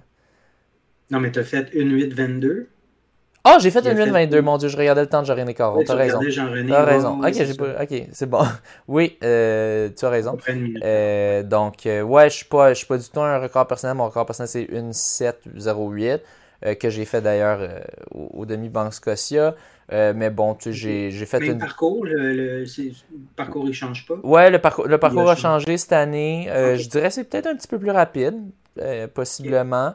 Euh, les, conditions étaient quand même bonnes. je te dirais, oui, il y avait des bouts qu'on avait du vent, mais j'ai déjà eu pire. Euh, euh, puis à cet endroit-là, il y a juste des endroits vraiment exposés au vent. fait que c'était vraiment pas si pire. Les conditions étaient quand même somme toute assez bonnes. Puis je pense pas qu'on aurait eu un sub in 5 s'il n'y avait pas des bonnes conditions, même si Lee, Lee était à un très bon niveau. Mais ouais, c'est ça. J'ai pris une stratégie un petit peu plus risqué parce que de toute façon, je me disais si je vais conservateur, je vais pas faire plus vite qu'une 730. Euh, c'est quoi le but sinon euh, de, faire ça? Je, suis allé plus au feeling et euh, puis essayer d'aller vite. Puis ça passe ou ça casse. Ça casse un petit peu. mais mais c'est ça. Dans le fond, j'avais. je m'attendais à essayer de finir 4e, 5e. La seule chose que j'avais pas compté, c'était Max Leboeuf puis Mohamed Agab qui soient aussi en forme. Euh, mais c'est ça, Max Leboeuf, qu'on n'avait pas beaucoup vu les dernières années. Il, a fait des courses sur route avant. Il faisait beaucoup de courses en sentier. Je pense peut-être de la course en raquette aussi ou du ski de fond. Mm-hmm. Euh, puis, euh, ben, il est en forme. J'ai jasé un petit peu après la course. Il me disait, il m'a dit qu'il pense aussi que, que c'est Nike. il y avait des next percent dans les pieds, je pense. Il pense que ça, ça a aidé beaucoup. Du moins, c'est ça qu'il me disait. Il disait, oh ouais, je portais ça, là, il avait l'air de dire que ça l'aidait. Euh, donc, euh, c'est vrai, c'est un phénomène. Tu, regardes sur la piste de départ, pas mal sûr j'étais le seul qui avait pas euh, des, des, des, Nike Next Percent. Moi, j'avais les Speed Freak de, de. Mais ouais, je, je, pense que c'est un peu frustrant, c'est sûr, parce bon, c'est sûr, Nike, c'est une beaucoup plus grosse compagnie que, que Skechers. Euh, ils ont plus de budget dans la recherche, euh, définitivement. Euh, les souliers Skechers que j'ai, c'est aussi des souliers à plaque de carbone. mais, mais bon, ce qui compte aussi, c'est l'espèce de de, de, de, de, le foam, je sais pas c'est quoi en français, mais tu sais, le, le, le, truc qui rebondit dans le soulier, dans la semelle. Le quoi? Ouais, un petit peu. L'amorti. Ouais, ben il y, a un terme pour le, le, cette, matière blanche euh, au milieu entre la semelle puis le, où est-ce que le pied est. Euh, mais, euh, mais bon, en même temps, j'aime beaucoup Skechers, puis je pense en termes de, de, de coût versus rapport qualité-prix, ou quantité-prix du moins, qualité-prix, je pense que Skechers gagne parce que leurs, prix sont beaucoup plus raisonnables, euh, surtout pour des souliers d'entraînement. Euh, mais c'est sûr, mettons, pour des demi-marathons et des marathons, euh, c'est un peu frustrant de voir tout le monde avec des, des next percent. Puis bon, c'est ça, je suis le, mouton noir un petit peu. mais, mais ouais, sur, au moins sur 5 km, je pense pas que j'ai vraiment, il y a vraiment une différence d'avantage. mais c'est sûr, sur, sur demi, sur marathon, euh, je me pose un peu la question. Euh, je ne les ai jamais essayés. Euh, mais bon, je reste fidèle à Skechers. J'aime, j'aime beaucoup, j'apprécie beaucoup le, sport qu'ils me donnent. 12 paires, par, 12 paires de souliers par année, c'est pas donné. Mm-hmm. Mais, mais c'est quand même, quand même intéressant de voir à, à toutes les courses, sa ligne de départ, les, les, grosses paires de souliers super épaisses de Nike, les Next Percent ou les Alpha Fly. Euh, mais euh, c'est pas juste grâce à ça qu'il a fait sa performance, c'est aussi euh, grâce à son niveau de forme. Mais puis c'est ça, puis c'est dans le fond, on, personnellement, je m'attendais plus qu'il fasse un, une 8, une 9 peut-être, mais c'est j'avais aucune idée où est-ce qu'il était en fait. Je me basais plus sur ses temps précédents. mais c'est ça. Finalement, il a eu une super course. Il me dit, lui, lui, euh, il est resté avec le groupe euh, pendant un bon bout. Puis là, un moment donné, euh, il y a Mohamed ou Kevin Coffey qui ont commencé à ralentir un peu. Puis il est allé avec eux. Puis ils sont un peu travaillés ensemble. Donc, c'est ça. Une, une belle course. une belle course, une belle cinquième position. Une chose, une chose que j'avais dit qui, qui, me choquait un peu, c'était la différence entre le peloton élite masculin et féminin. Euh, pour de vrai, le peloton élite féminin, c'était ridicule la différence avec le peloton masculin. Il y avait sept femmes. Tout d'abord, le nombre. Il y avait comme sept femmes euh, élites euh, versus du côté masculin, on était quelque chose comme 25 ou, au moins une vingtaine. Euh, Moi, j'en vois cinq femmes classées, à moins qu'il y en ait deux qui l'ont pas. Ouais, mais c'est ça. Je pense qu'il y a des femmes qui, qui élites qui n'étaient pas dans le top 10 ou qui ont juste pas pris de départ ou quoi. Ah, ben, euh... même le top 50, là, je regarde. Ah, ok, bon. Mais euh, euh, c'est ça. Tandis du côté masculin, on a des gars. Laura Desjardins est forte, ça, oui, il faut le dire. mais tu sais, après ça, bon, Jen Dowling Medley, qui est ma, coéquipière, elle est quand même forte. Mais euh, euh, est-ce que est-ce qu'elle aurait dû finir deuxième à une course de ce calibre-là, avec un prize money pour la deuxième de quand même 600 pièces Elle-même, elle me disait comme, ouais, c'est du easy money, genre, tu sais, je suis chanceuse un peu qu'il y ait juste pas, euh, qu'il y ait juste de femmes qui se soient pointées, de, de femmes élites de, de, haut niveau, de très haut niveau, disons, qui soient pointées. Euh, donc, euh, c'est quand même. Je sais pas trop qu'est-ce qu'est-ce qui explique cette disparité. Euh, j'en j'en ai jasé avec beaucoup de gens qui, étaient d'accord avec, cette affaire-là, que c'était comme vraiment un peu ridicule la différence entre le, le, le, peloton élite masculin versus féminin. Il y en a qui disaient, ben, il y a, certaines des, des, des top, des top athlètes femmes qui sont à des camps d'entraînement ou des choses comme ça. Mais je me dis, ben ouais, mais les gars aussi, il y en a qui sont des candidats, il y en a quand même qui, viennent. Euh, qu'est-ce qui explique ça? Je sais pas. Je sais pas trop euh, euh, c'est quoi, mais tu sais, avais quand même un 1000 pièces au premier et à la première, 600 pour le deuxième, 400 troisième, 200 quatrième, puis 100 cinquième. Donc, tu sais, dans, je sais pas, c'était, quand même surprenant. On regarde la différence, là, 1,14,47 pour la première versus 1,18,09 pour la deuxième versus 1,22,11 pour la troisième. Euh, mm-hmm.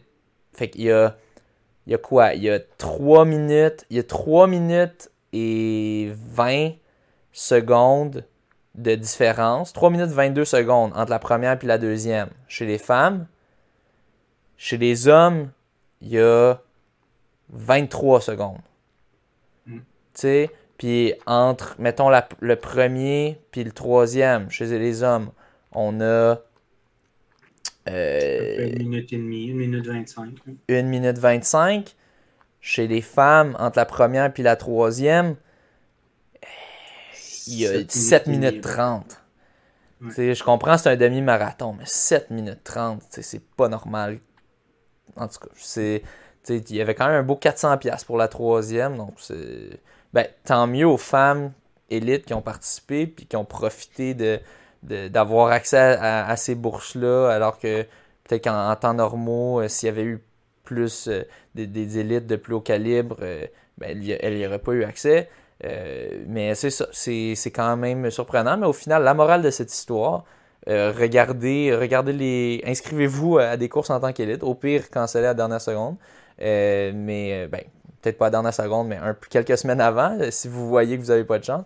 mais essayez-vous parce que c'est il y a de l'argent il y a de l'argent à faire là puis c'est de l'arbitrage si on veut on va appeler ça de même de l'arbitrage de course mais ouais quand même surprenant la différence puis bon on va le tant, tant qu'à le mentionner on mentionnait le, le, 5 km défi printemps juste en avant oui Ouais, euh, donc, euh, tiens, on va écrire ça euh, pour aller trouver ça.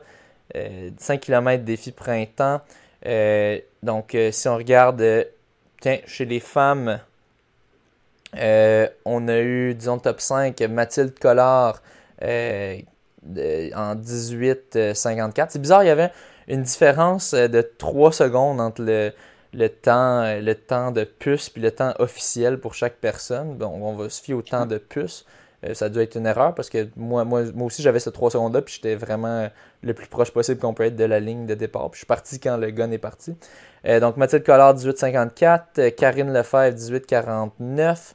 Marie-Lou Ferlandec, 18,14. Florence Caron, 17,45. Et ça a été remporté par Isabelle Morin, 17,37. Oui, c'est la sœur de Nicolas Morin. et chez... Oui, pardon? Ah, j'ai juste dit OK. Euh, puis chez les hommes, cinquième, Kevin Bédard, 15-39. Euh, Antoine Bro-Germain, 15-36. Euh, Simon Boutreau, troisième, 15-26. Guillaume Ouellette, 15-20. et finalement, je l'ai remporté en 15-1. donc, trois flats. J'étais bien content. C'était une course, il faisait, quand même venteux cette journée-là. Donc, peut-être un peu plus difficile. Euh, mais euh, c'est ça, somme toute. Euh, bon, la course, j'avais Guillaume Moellette qui, est resté derrière moi jusqu'au quatrième kilomètre. Puis au quatrième kilomètre, j'ai senti qu'il faiblissait un peu. j'ai accéléré, puis je suis allé remporter ça. mais c'est ça, ça faisait du bien, ça, ça remet en confiance. une belle course euh, une belle course à Québec. Ouais, j'ai passé un beau petit week-end à Québec. J'étais allé à une auberge jeunesse, mais cette fois-ci, j'avais ma propre chambre. Euh, puis euh, c'était beaucoup plus plaisant. c'était beaucoup moins mhm. épeurant que, l'autre expérience à Toronto. Donc, c'était cela pour le défi printemps. Y avait-tu une bourse pour celle-là? Ouais, c'était 300 premiers, 200 deuxième, 100 troisième. Euh, puis c'est drôle, à, Québec, ils te remettent ça cash à chaque fois. Donc tu reçois une enveloppe, euh, puis là, ils disent signe que tu l'as reçu. Puis tu signes que tu l'as reçu. Euh, donc, c'est ça, une drôle, une drôle de façon, mais ça fonctionne aussi. donc, après ça, je te laisse je continuer. Le, le, même, le même week-end que le, demi Scotia. Il y, a, y, a Matt Blanchard qui a couru sur un trail, le Madeira Island Ultra Trail au Portugal. Euh, j'ai regardé sur la, sur la map, euh, c'est vraiment une île dans l'Atlantique. Euh, une course de 115 km, 7300 de D. Il est terminé quatrième sur quand même 713 coureurs en 13h51-43. Et ça a été remporté par nul autre que Jim Wamsley en 12h58-14. Cool. Euh, aussi, euh, on, avait écrit euh, dans, notre document, Max Leboeuf a un frère ah qui, qui s'appelle François. François Leboeuf, qui lui, il reste en Suisse. je sais pas si c'est l'origine de Max ou si c'est son frère qui juste réside là-bas. Je pense son frère qui réside là-bas. Mais qui s'était tapé un beau petit 2,20-52 sur marathon au marathon de Zurich euh, une semaine et demie avant. Donc, euh, deux frères très rapides. Puis là, j'avais Eric Fournier qui faisait la blague de euh, bon, ça serait intéressant de voir les, deux dans la même course s'affronter, voir quel est le meilleur frère. Mm. Donc, c'est ça, petite mention pour ça. Des, deux, deux, deux, frères très rapides. Donc, oui, il y a de la génétique dans la course. Malheureusement, c'est chien de même. Euh, cette semaine, il y avait euh, la quatrième édition de l'Ultra Run des Raramuri. Euh, ça, c'était une course du 25 au 27 avril.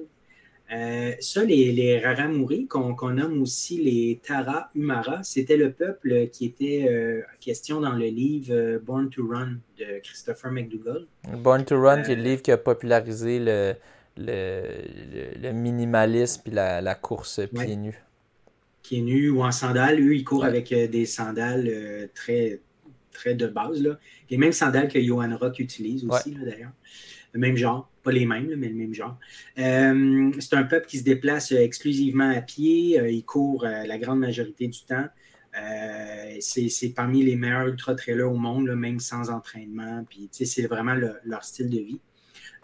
donc, cette course-là, euh, pourquoi on en parle? C'est qu'on avait, euh, dans le fond, ils font une course, c'est euh, les 15 meilleurs coureurs à Ramoury du moment et 15 coureurs invités.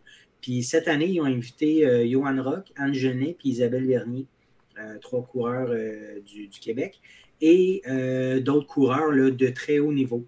Parce que ce qui arrivait, c'est que les, éditions précédentes, invitaient, il y avait des invités, mais il n'y avait pas vraiment de couleurs, des, trailers de très haut niveau. Puis les Raramuri remportaient toujours, là, puis vraiment à plate couture euh, la course. Euh, comme par exemple, le record qui était à battre, c'était de 25 heures, 24 euh, minutes. Puis le meilleur invité, ce qu'il avait fait, c'était 53 heures. Fait que c'était plus du double. Ça, bah, ok, ouais. ouais. Même pas. Là, il y a une belle différence entre les. Mais en fait, non, c'était pas des élites, mais bon, une grosse différence entre le premier et le premier invité. C'est ça, c'est ça j'ai lu là, dans les trois premières éditions, il ne semblait pas avoir de très haut niveau des élites. Fait que là, cette année, il allait faire euh, différent. Euh, la course, c'est un 190 km euh, non-stop. Tu as 60 heures pour le faire, 10 000 mètres de, de D. c'est au nord-ouest du Mexique, dans une zone des canyons d'El Combre, ça s'appelle. ça aussi, j'ai été voir sur Google Maps avec satellite, puis c'est fou, là, tu vois que c'est juste des montagnes puis des canyons. Fait que c'est un terrain très, très accidenté. Euh, puis pour donner un exemple, il disait que les 82 premiers kilomètres, ils ne sont même pas accessibles par VTT. Fait que ça veut dire que la, trail n'est même pas assez large pour avoir un, 4 roues là-dessus. Euh, donc, euh, c'est ça. Fait que là, cette année, avec du très haut niveau, ben, l'idée, c'était de savoir est-ce que les, les Raramuri peuvent perdre cette course-là? Puis c'est ce qui est arrivé. Euh, c'est un Français qui l'a remporté, c'est Julien Chaurier en 25h01. Donc, euh, c'est un nouveau record. Le, précédent était de 25, 25h, 24 minutes. Donc, puis Julien Chaurier, c'est un très grand coureur depuis plusieurs années. Il, écoute, il a participé, il participe à des, dizaines de courses à toutes les années.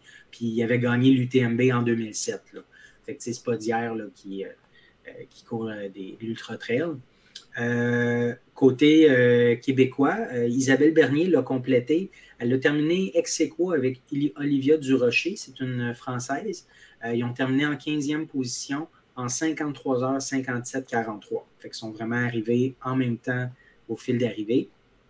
Puis finalement, pour Anne et Johan, ils ont abandonné. Euh, puis Anne, elle a fait un, texte, euh, un texte sur Facebook euh, hier, puis je vais vous le lire. Il n'y a pas meilleure façon de décrire qu'en, lisant son texte. Donc, à l'intérieur du mot abandon, il y a l'idée du don, un cadeau. Cet ultramarathon nous a conduits par des sentiers auxquels nous n'étions pas préparés. l'altitude à 2000 mètres requiert de l'adaptation. Dès le premier pas, Johan et moi n'arrivions plus à respirer. Chaque 100 mètres nous conduisait à bout de souffle et pourtant ce n'est pas la rareté de l'air qui nous a poussés à baisser les bras. la chaleur, 40 degrés Celsius, ajoutée à la technicité des sentiers, euh, permettant à un seul pied d'avoir un appui donnant sur des ravins de plus de 1000 mètres. C'est des immenses canyons là-bas. Euh, ça demandait de la vigilance euh, qui avait pu, avec la, fatigue, la déshydratation. L'eau de la rivière ne suffisait pas. Étourdi, coup de chaleur nous rendait titubants. tituber à 2000 mètres d'altitude n'est pas une bonne idée quand les pieds n'ont même plus d'appui. Donc, euh, c'est un cadeau, un don. Euh, eux, d'avoir été invités d'aller là-bas, ça, doit être incroyable le, feeling de, recevoir cette invitation-là. Donc, euh, mais c'est ça, ils ne l'ont pas, l'ont pas complété. Vous pourrez aller lire ce que Anne et Johan vont publier dans les prochains jours, puisque Isabelle Bernier aussi va publier dans les prochains jours. C'est toute une aventure qu'ils ont, ont vécu là-bas cette semaine. Ils reviennent samedi. Donc, ils partaient une semaine, puis ils reviennent, ils reviennent samedi. Ouais. C'est ça. ouais. Ça n'a pas l'air le fun. Ah non, ça a dû être quelque chose d'assez fou. Tu sais, courir, euh, c'est ça, c'est une petite trail pas large, là, puis tu c'est ça, un pied devant l'autre, parce que si tu le mets à côté, ben c'est le camion. Puis, tu sais, les, les Raramouris, c'est leur terrain de jeu, sont, sont habitués, tu sais, de, de, courir là-bas, mais les invités, c'est pas pour rien que, tu sais, l'invité le plus rapide avant avait fait 53 heures. C'est le terrain, dans le fond, qui donne ça, puis l'altitude aussi. Fait que quand tu t'en vas là-bas, pas préparé ou sans savoir exactement à quoi tu t'attaques, euh, euh, ça doit être assez déstabilisant. Ouais. Ouais.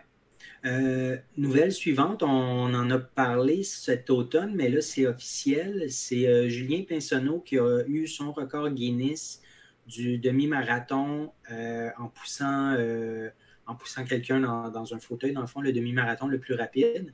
Donc, c'est confirmé. Le record Guinness, il l'avait fait en 1h16 49 euh, le 6 novembre dernier euh, avec euh, Frédéric Demers. Donc, c'est une nouvelle qui est sortie hier, je crois. Super. Ouais, autre nouvelle, autre record du monde. Lui aussi, on a parlé de lui, je pense que ça doit être la troisième ou la quatrième fois qu'on en parle dans la dernière année. Encore une fois, il a couru un 100 km le plus rapide.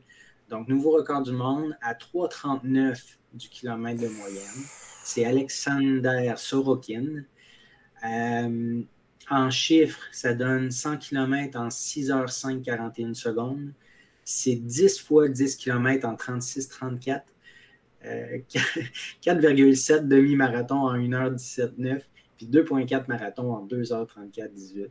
Donc, c'était la publication euh, Facebook que je viens de, de The Runix. Pour, The Runix. Euh, je te laisse pour la, suite.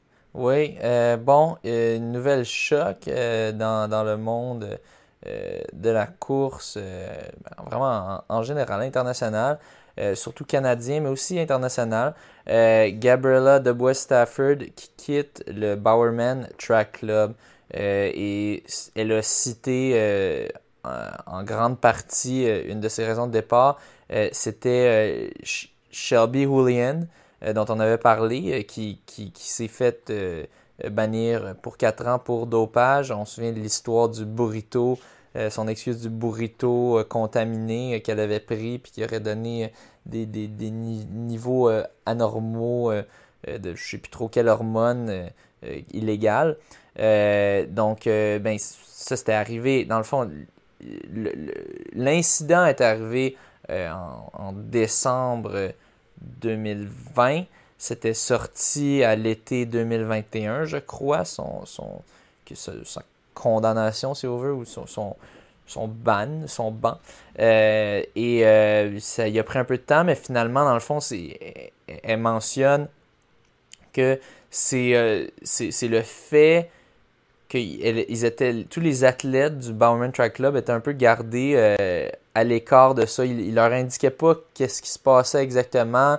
le, le, club en soi ont beaucoup contesté euh, la, décision. Tu as le coach qui disait que, que ça n'avait pas d'allure, que c'était une grosse erreur, euh, qui, qui, qui, qui, disait que ça n'avait pas de bon sens, que, que finalement la décision euh, soit de, garder sa, son, son, son, banc de, de, compétition pendant 4 ans parce qu'elle est allée en arbitration pour essayer de voir, essayer de, de, de tourner ça. En arbitrage. Ouais, en arbitrage. puis, puis ça n'avait pas fonctionné. Puis en tout cas, il était bien choqué. ça reste que au final, les, les chances que ça soit vraiment arrivé, l'événement qu'elle cite, qu'il y a de la viande qui a été contaminée, il aurait fallu que. En fait, c'est pas de la viande contaminée, il aurait fallu que ce soit de la viande d'un sanglier euh, pas castré, puis que les couilles assez basses, en tout cas, ça dit ça littéralement. puis que euh, soit au bon moment. Puis encore une fois, ça aurait pris, ça aurait été surprenant qu'il y ait un niveau aussi élevé de, telle hormone. Euh, fait, au final, c'est un peu rocambolesque. Donc, ben, Gabriella quitte finalement ce club-là. Euh, Gabriella, dont on a parlé récemment parce qu'elle ben, bat tous les records canadiens. notamment, je pense qu'elle a fait 14-27, si je ne me trompe pas, récemment sur, sur 5000 mètres. Je vais juste vérifier, vérifier cette, cette information-là.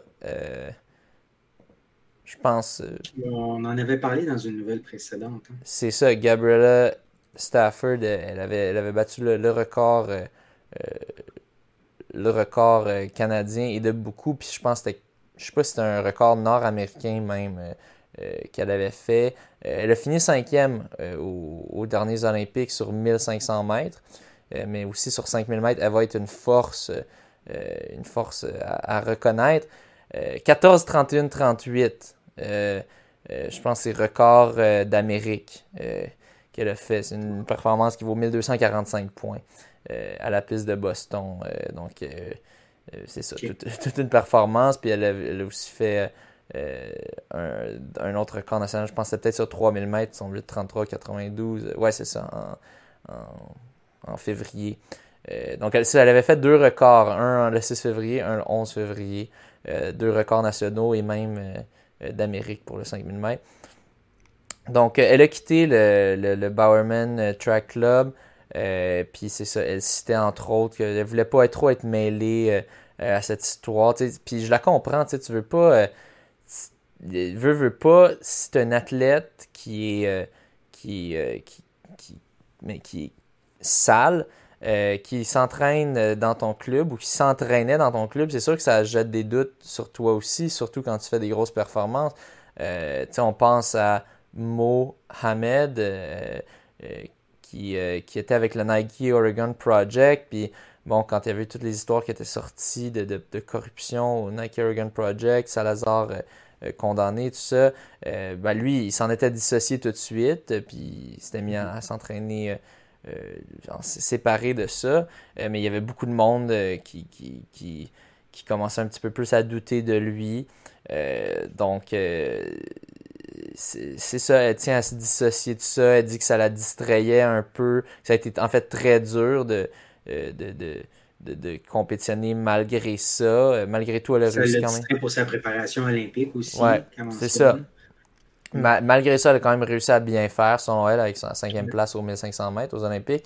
Euh, mais euh, euh, c'est ça, elle veut juste plus de ça. puis bon, c'est quand même, ça en surprend plusieurs parce elle performe là, en ce moment. Elle, fait des records nationaux, des records d'Amérique. C'est impressionnant.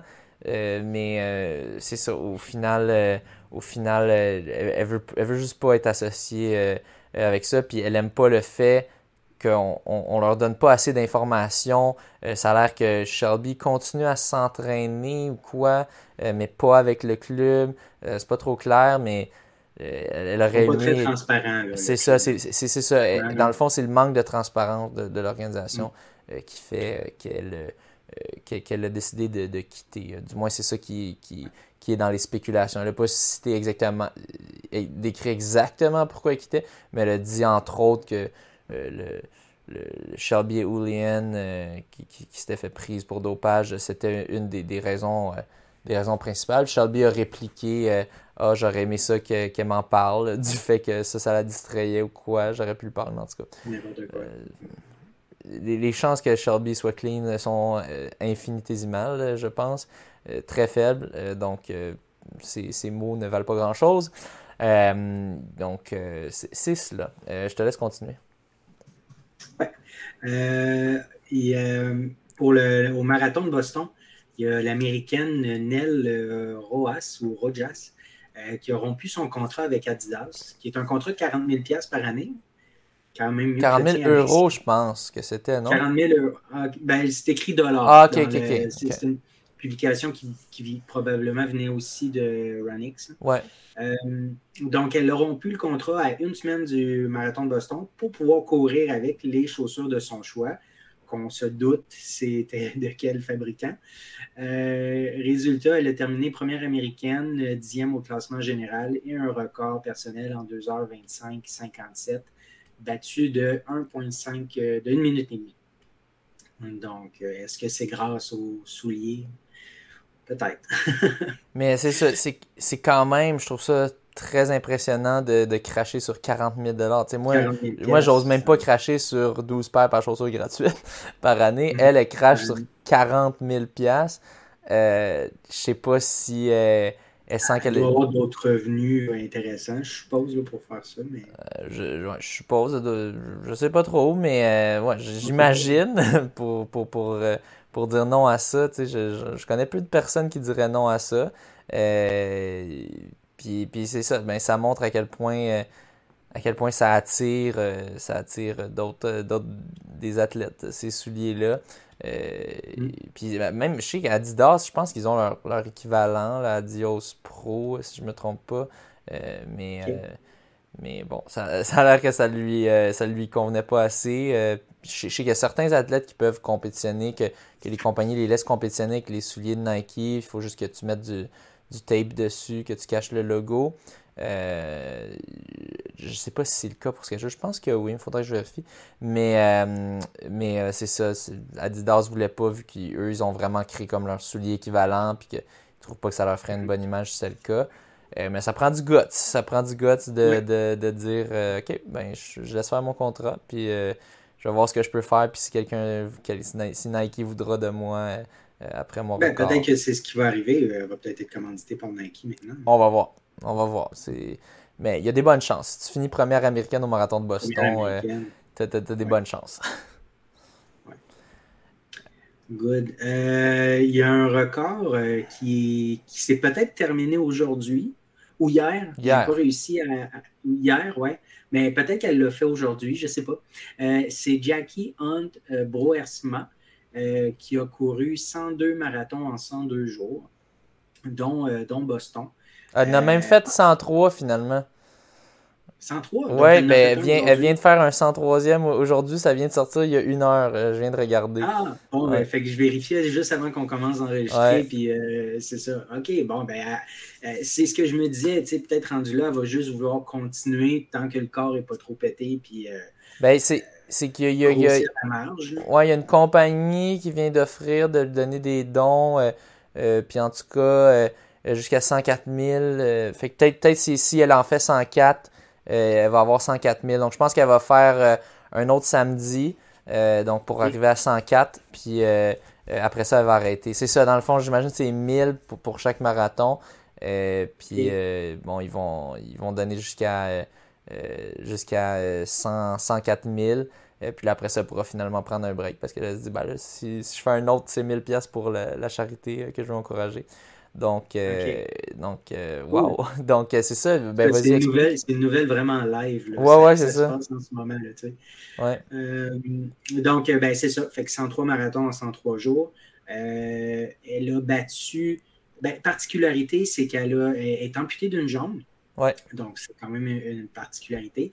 Mais puis, elle a battu une, une, Britannique, Kate Jaden, qui avait fait 101 en 101 jours. Puis ça s'était terminé le 11 avril. Donc, euh, les deux records étaient en parallèle pendant un bon bout de temps. Ouais. Euh, puis, euh, donc, c'est ça. Ouais, dans, le fond, elle, initialement, initialement, son but, c'était de faire 100 marathons en 100 jours. Puis là, finalement, il, s'est sorti qu'il y avait, ben, il y avait Kate Jaden qui faisait ça aussi, qui, elle, n'est pas amputée.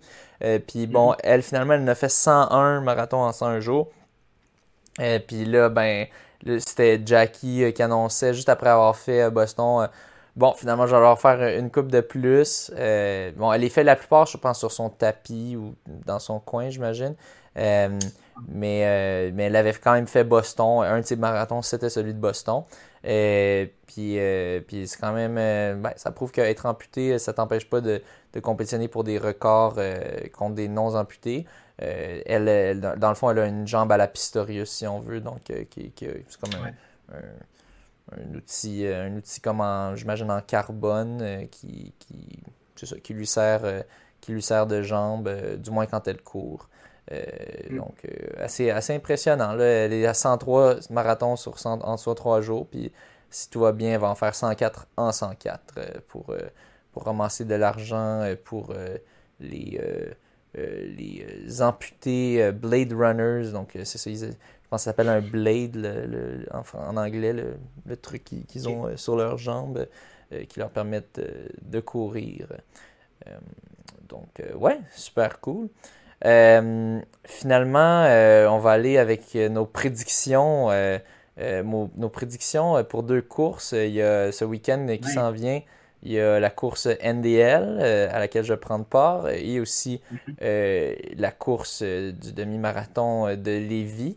Euh, tiens, veux-tu qu'on commence avec euh, Lévi ou avec euh, Oui, ben Lévi, Lévi j'avais pas de lien pour voir qui, qui courait Lévi. Ah, je peux te dire ça. Pour, pour trouver ça, il faut aller sur la page Viens courir. Vous pouvez voir sur la page Facebook ou leur page Instagram. et on peut voir, on peut voir la liste euh, d'habitude. Ah ben là, en ce moment, je la vois pas. Ben, on va, regarde, on va commencer avec. Euh, on va faire NDL avant. On va commencer avec NDL, puis je vais chercher NDL, ça. NDL, c'est Alvaro, là, entre autres, qui, qui l'organise. Ouais. Euh, avec les courses, c'est une course thématique aussi? En tout cas, je pense que c'est oui, avec Eric Fleury. C'est dans les courses thématiques, oui. OK. Il y a beaucoup de monde. Il y a une liste officielle. Là, on va pas le dire au complet parce qu'il y en a trop. Il y en a comme il y en a combien, là? Je pense 90. 115, élites et sub-élites. 36 euh, filles, 79 gars. Euh, écoute, écoute, euh, je regardais les noms, là, 5 km. bon, tu sais, il y a Joël White que, j'ai nommé qui était autour de l'horloge, Alex Castonguay qui est là, Ariane Rabi. Moi, Ariane, ça fait longtemps il me semble que je n'ai pas vu son nom dans des courses. Là. Je ne sais pas, toi, peut-être je me trompe. Euh, ensuite, euh, il y a, euh, Sabrina Saint-Gelais qui va être présente. Muriel Adlot, qu'on voit parfois son nom dans des distances plus petites, je crois. Si je ne me trompe pas. Ouais, c'est une coureuse de 1500 mètres, 3000 mètres un peu, mais elle fait aussi des, des petites courses sur route il y a, peut-être des noms que j'ai manqués, là. Euh, tu peux les nommer. Là. moi, je connais pas tout le monde non plus. Euh. Ah ben, je l'ai pas sous les yeux en ce moment parce que je suis en train de, ah, regarder euh, pour l'autre, pour l'autre, essayer de trouver ça. ok, mais regarde celle NDL parce que là, si on veut donner nos prédictions. Bon, parfait. Donc, je vais aller. ben, dans le fond, côté. si on, on, regarde côté masculin, je pense que ça va se jouer entre moi et Jérémy Briand, euh, si je ne me trompe pas. Euh, là, mon Wi-Fi ben, fait. Benjamin Raymond est là. Il y a, ah, il y a Benjamin Raymond aussi. OK. Ben, il y a, il y a Benjamin. Benjamin Raymond pourrait jouer dans les troubles fêtes. Euh, donc, ouais. Là, juste mon, mon internet qui ne marche pas. Ouais, vas-y, vas-y avec les noms. David Jecker, il me semble que c'est un nom que je vois souvent dans Rapide, je ne sais pas. Encore une fois, peut-être que je me trompe. Là. Moi, j'ai en tout cas, j'ai l'impression que ça va être entre euh, euh, entre euh, brillant brillant Tu dis Jérémy Brillant Ouais, Jérémy Brillant qui lui a fait un autour de 14-37 si je me trompe pas à Saint-Laurent. Donc il est en bonne forme, il est en bonne forme. la dernière fois, c'est lui qui m'a eu dans une course sur route. C'était au ah, Agile. Mohamed Agab, il est là. Oh, Mohamed Agab va être là. Ben, écoute donc, qui sait? Alors, euh, donc, euh, tu sais, il pourrait jouer les troubles fêtes encore. Donc, euh, oui, Pierre Loubiro va être là aussi, c'est vrai. par contre, il a dit, il semblait dire qu'il était vraiment pas top shape, qu'il était vraiment pas en forme. Il vient de, recommencer à courir. Il a, été blessé longtemps. C'est sûr qu'un 5 km, tu peux le faker, comme j'aime si bien le dire si souvent. Mm. mais bon, à quel point je sais pas. Il semblait très pessimiste. Peut-être qu'il il essaie de jouer dans la tête, mais je pense pas. Je pense vraiment que c'est juste qu'il veut pas mettre les attentes trop élevées parce que le, niveau de forme en ce moment est, pas au top, mais il fait quand même la course pour, pour, avoir des bons entraînements. Mais qui sait, il faudra quand même faire attention. Donc, donc ouais, je pense que ça va être ça. côté féminin, tu avais dit c'était qui dans, dans, les top filles qu'on ben, avait? Ben là, je ne dis pas que c'est les tops. Moi, je nomme, il me semble, les noms que je vois plus souvent ces temps-ci. Euh, il y a Joël White, euh, Sabrina Saint-Gelais, Alex Castonguay, euh, Ariane Rabi, que je ne sais pas si c'était du, très haut niveau côté, côté fille, mais c'est un nom qui me dit quelque chose. Ariane Rabi pourrait être là, Sabrina Saint-Gelais aussi. je pense qu'elle vise un sub 17, si je ne me trompe pas. Pardon? je pense, Sabrina Saint-Gelais, je pense qu'elle avait fait une publication récemment, Alvaro, qui a visé un sub 17 ou peut-être 17. Ouais, je, crois, je suis plus sûr. Euh, mais euh, ouais, là, je sais pas pourquoi mon Facebook marche pas. Peut-être c'est une panne de Facebook, ou peut-être c'est mon Internet qui chie. Euh, mais donc, on va y aller, on va y aller avec ce que tu vois. Vas-y, vas-y de mémoire. Ben, c'est ça. De ce que tu me dis, c'est ça. ça va être ça. Puis, puis sinon, es-tu capable de retrouver pour NDL, bon, euh, pas, NDL, je veux dire, demi-marathon de Lévis. Euh, moi, je me souviens de mémoire, je sais qu'il y a euh, Jean-Samuel Lapointe qui va être là, Marc-Antoine Senneville. Je pense que ça devrait être une victoire de Senneville. il n'avait pas fini loin de Jean-Samuel Lapointe l'année précédente. Il avait battu par quelques secondes, mais je pense que cette année, il, va être, il va être plus fort. Je pense qu'il va être plus en confiance puis plus fort. si on, si on se base sur ses temps, euh, c'est son temps qu'il a fait aux 15 km des Pichous, euh, il a l'air d'être en bonne forme. Donc je pense que ça devrait être une bonne victoire pour lui. Ensuite, Jean-Samuel Lapointe. Euh, je sais qu'il y en avait une coupe d'autres. je me David Girardin. Ouais, peut-être David Girardin aussi, lui qui a fait 30, 13 récemment sur, sur 10 000 mètres. je pense qu'il risque de finir troisième, selon moi, si on se base sur son temps, son temps récent. Euh, donc, côté masculin, c'est ça. Côté féminin, je pense qu'Anne-Marie Como est là. Euh, donc, euh, si, je me souviens bien, donc, ben, on, lui avait parlé. Je pense qu'elle a dit qu'elle faisait. Donc, victoire facile de son côté, selon moi. ah, il y a. ok, je viens de trouver la publication pour les femmes. Il y a Maggie. Maggie Dargis. ouais, Maggie Dargy. Ou, je pense que c'est Maggie Dargy. Elle, ben, c'est un peu un wild card. Je penserais pas parce que ben, Anne-Marie Como, ben, Anne va être là, non? C'est confirmé? Euh, je, défile les photos. Là. Ouais. Euh, donc, euh, bon, je, Maggie, elle a été blessée longtemps, là, elle est de retour. ça va être à voir, tu sais, qui sait, on ne sait pas. Je sais que ça fait longtemps qu'elle a fait un demi. elle, avait, ben, elle avait gagné le 5 km NDL la dernière édition. Euh, donc, c'est elle qui a le recours de parcours aussi, euh, vu que les recours de parcours avaient, fait, avaient été faits cette année-là.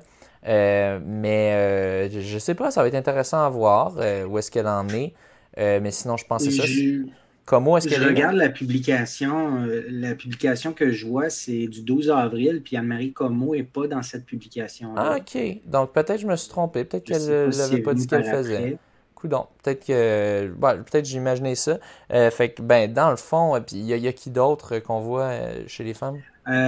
oui, ben, Camille Riopel, Caroline Pomerleau, Nadia Bolduc. là, je nomme les, photos là, qui sont affichées. Karine Lefebvre, Alison Barwick, Julie La Jeunesse, Chloé Florent Grégoire, Sarah-Pierre Papier. OK. Elodie, Elodie Caston Girard. ouais. ouais c'est. Ben dans ce cas-là, je pense que ça va être une victoire de Maggie euh, si, la forme est là. Parce ben, je, compare aux, autres noms qui sont nommés. Euh, je sais qu'elle les a toutes battues dans le passé dans les courses euh, précédentes. Donc, donc j'irai avec Maggie dans ce cas-ci chez les femmes. Puis bon, après ça, ça, peut vraiment varier pour la 2-3. Ça risque d'être un peu plus serré, j'ai l'impression. mais ça va être à mm-hmm. suivre le niveau de forme peut tellement varier euh, d'une personne à l'autre euh, avec l'entraînement. Donc, c'est, c'est, difficile à dire. Euh, mais c'est ça. Côté masculin, je m'attends à ce que Senneville gagne. Je m'attends vraiment à ce qu'il l'emporte. puis je pense Jean-Sam deuxième. la pointe. ouais, je verrais bien ça. cool. Ouais. Puis côté NDL, ben écoute, si Sabrina Saint-Gelais vise un sub 17, c'est super. Il y a Alex Castonguay qui pourrait sortir une très grosse performance, je suppose. Euh, Joel White aussi, qui avait très bien fait là, autour de l'horloge. Il y a peut-être d'autres noms aussi qui peuvent être des totales surprises ou des noms que, moi je ne reconnais pas, mais qui, pourraient, euh, qui pourraient être faire le podium. Côté filles. Il y a un 10 km, euh, il y a Bianca Prémont qui va participer au 10 km, entre autres. Puis euh, côté gars, toi, tu te vois, là, j'ai. Ah, Bagdad Rachem aussi, je viens de voir. Euh, ouais, mais lui, lui c'est. Sur demi peut-être, mais sur 5 ah. km, il est quand même plus âgé. Je pense qu'il est quasiment rendu 40 ah. euh, ans, si je ne me trompe ah. pas. Donc, c'est dur de, de, compétitionner contre des jeunes plus de dans 25-30 ans sur 5 km. Là. Donc, je ne serais pas surpris qu'il puisse faire peut-être un 15-30. Euh, peut-être peut 15-15 autour de ça, mais je penserais pas. Non, c'est euh, euh, c'est ça. Je, pense, je suis pas mal sûr que ça va se gagner en un temps qui va battre le, le, record précédent qui était de. Je pense que j'avais fait 14-42 ou 48, je suis plus sûr. Ah, ça, c'est l'autre publication. J'ai sorti, là. Tu as fait 14-42, ouais. Ouais. En 2019. mais c'est ça. Je pense que ça va battre ça parce qu'il y a ben, il y aura Jérémy Briand. Euh, je, pense, je pense pouvoir me battre avec lui. Euh, j'avoue, j'avoue que je pense. Mohamed Agab qui a bien fait au demi là, euh, sur 5 ouais. Il, pourrait aussi. Pourrait aussi. Je pense qu'il par contre, je pense que lui, c'est qu'il est très fort mentalement. C'est juste une bête. Mais en termes de vitesse, j'ai fait fait peut-être un ou deux entraînements cette année avec lui. Je pense un. dans l'entraînement, je le battais, mais ça fait longtemps mais j'ai l'impression que en, termes de, vitesse de pointe, je le bats. Euh, puis lui, il est juste bon. Euh, il, il, a, fait super bon au marathon de Montréal euh, la dernière fois. il avait fini comme troisième ou quatrième, si je me souviens bien. Donc, il avait fait super bien. Mais c'est sur du long, sur, sur, plus sur du mm-hmm. long. donc, sur du court, je pense que je le bats. Euh, mais qui sait, puis en plus, il va être encore dans le ramadan. Je pense que c'est pas encore fini le ramadan, donc ah, euh, autre chose qui le désavantage. Euh, donc, ouais, mais donc c'est ça. mais c'est ça, Pierre Lou, on sait pas. Wildcard un petit peu, mais ben, selon ce ben qu'il écrit, il devrait pas. Ben Raymond, non, je t'avoue, lui aussi me fait peur quand même. c'est sûr que lui aussi, je le vois plus comme un gars de long. il, il, a fait une méga perf sur demi-marathon. Euh, on l'a pas vu de, de, Je pense pas qu'on a vu de 5 kilos récents de sa part. Euh, il y a son, son, 10 000 qui a fait en bas de 30. Ouais, il y a son 10 000 en bas de 30. Donc, la, la forme est là. Euh, reste à voir sur 5 kilos ce que ça peut donner. Donc, oui, il va, il va sûrement être de la partie, mais quant à moi, c'est une course qu'à 4 km, quelqu'un va faire un move. puis on va voir qui peut tenir. J'ai l'impression que ça va être ça. Sens-tu prêt, prêt, à souffrir pendant 13 euh, minutes et demie? Ah, mais tu sais, j'ai dit ça, je sais plus à qui récemment. Tu sais, un 5 kilos, tu sais, c'est. Je, je, commence vraiment à aimer ça. Parce que tu souffres pas longtemps. Non, c'est ça. ça tu, souffres 15 minutes environ pour quand tu es élite. C'est ça qui est le fun quand tu cours ça vite. Euh, mm-hmm. Mais, euh, mais c'est ça, tu as à peine le temps, tu sais, où je dirais, les deux premiers kilos, tu ne vois pas vraiment venir. ça va vite, tu es comme stressé, mais tu n'as pas le temps vraiment temps de souffrir, si on veut. Non, puis tu es concentré aussi avec toute la, la, masse de coureurs. C'est ça, tu sais, puis là, deux, à trois, peut-être tu peux souffrir un peu. Mais là, déjà, quand tu es rendu à 3, ben, il te reste juste deux, tu as fait plus que la moitié. Puis là, quand tu es rendu à 4, peut-être tu souffres, mais c'est go time, puis c'est let's go, puis on donne tout ce qu'on a, c'est le sprint final déjà. Exact. Fait c'est, ça passe vite. Il reste, trois, reste trois minutes à souffrir dans le dernier. Ben, c'est ça, tu sais. Tu, penses même pas de même. Tu te dis juste c'est un kilo. Mais c'est, ça va être moins de trois minutes probablement le dernier kilo, tu sais. Fait, euh, c'est non, on va voir, on va voir. Il m'a battu au mile. Euh, puis c'est ça, je pense que c'était une erreur stratégique un peu de ma part, mais peut-être qu'il m'aurait battu quand même, Jérémy Briand, quand on, s'était affronté sur la route. Qui, Jérémy Briand. Euh. Mais, euh, Mais, mais, mais ouais, c'est à voir sur 5 kilos. Il, est, rapide. Il, était récemment aussi à une grosse compétition internationale de triathlon au Arena Games, je pense. Donc, c'est un peu comme. je me souviens plus c'était quoi. Je pense que c'était Charles Paquet, peut-être l'athlète qui avait juste éclater tout le monde. Euh, qui a remporté euh, ouais, euh, ouais, à, Québec. Là. Ouais, c'est ça, aux 5 kilos, 5 km du coureur. Mais c'est ça, les triathlètes sont quand même bons sur 5 kilos. mais ça va être intéressant. Moi, je pense que ça va nous pousser à aller vite. puis, non, ça va être intéressant. Donc, à suivre, à suivre définitivement.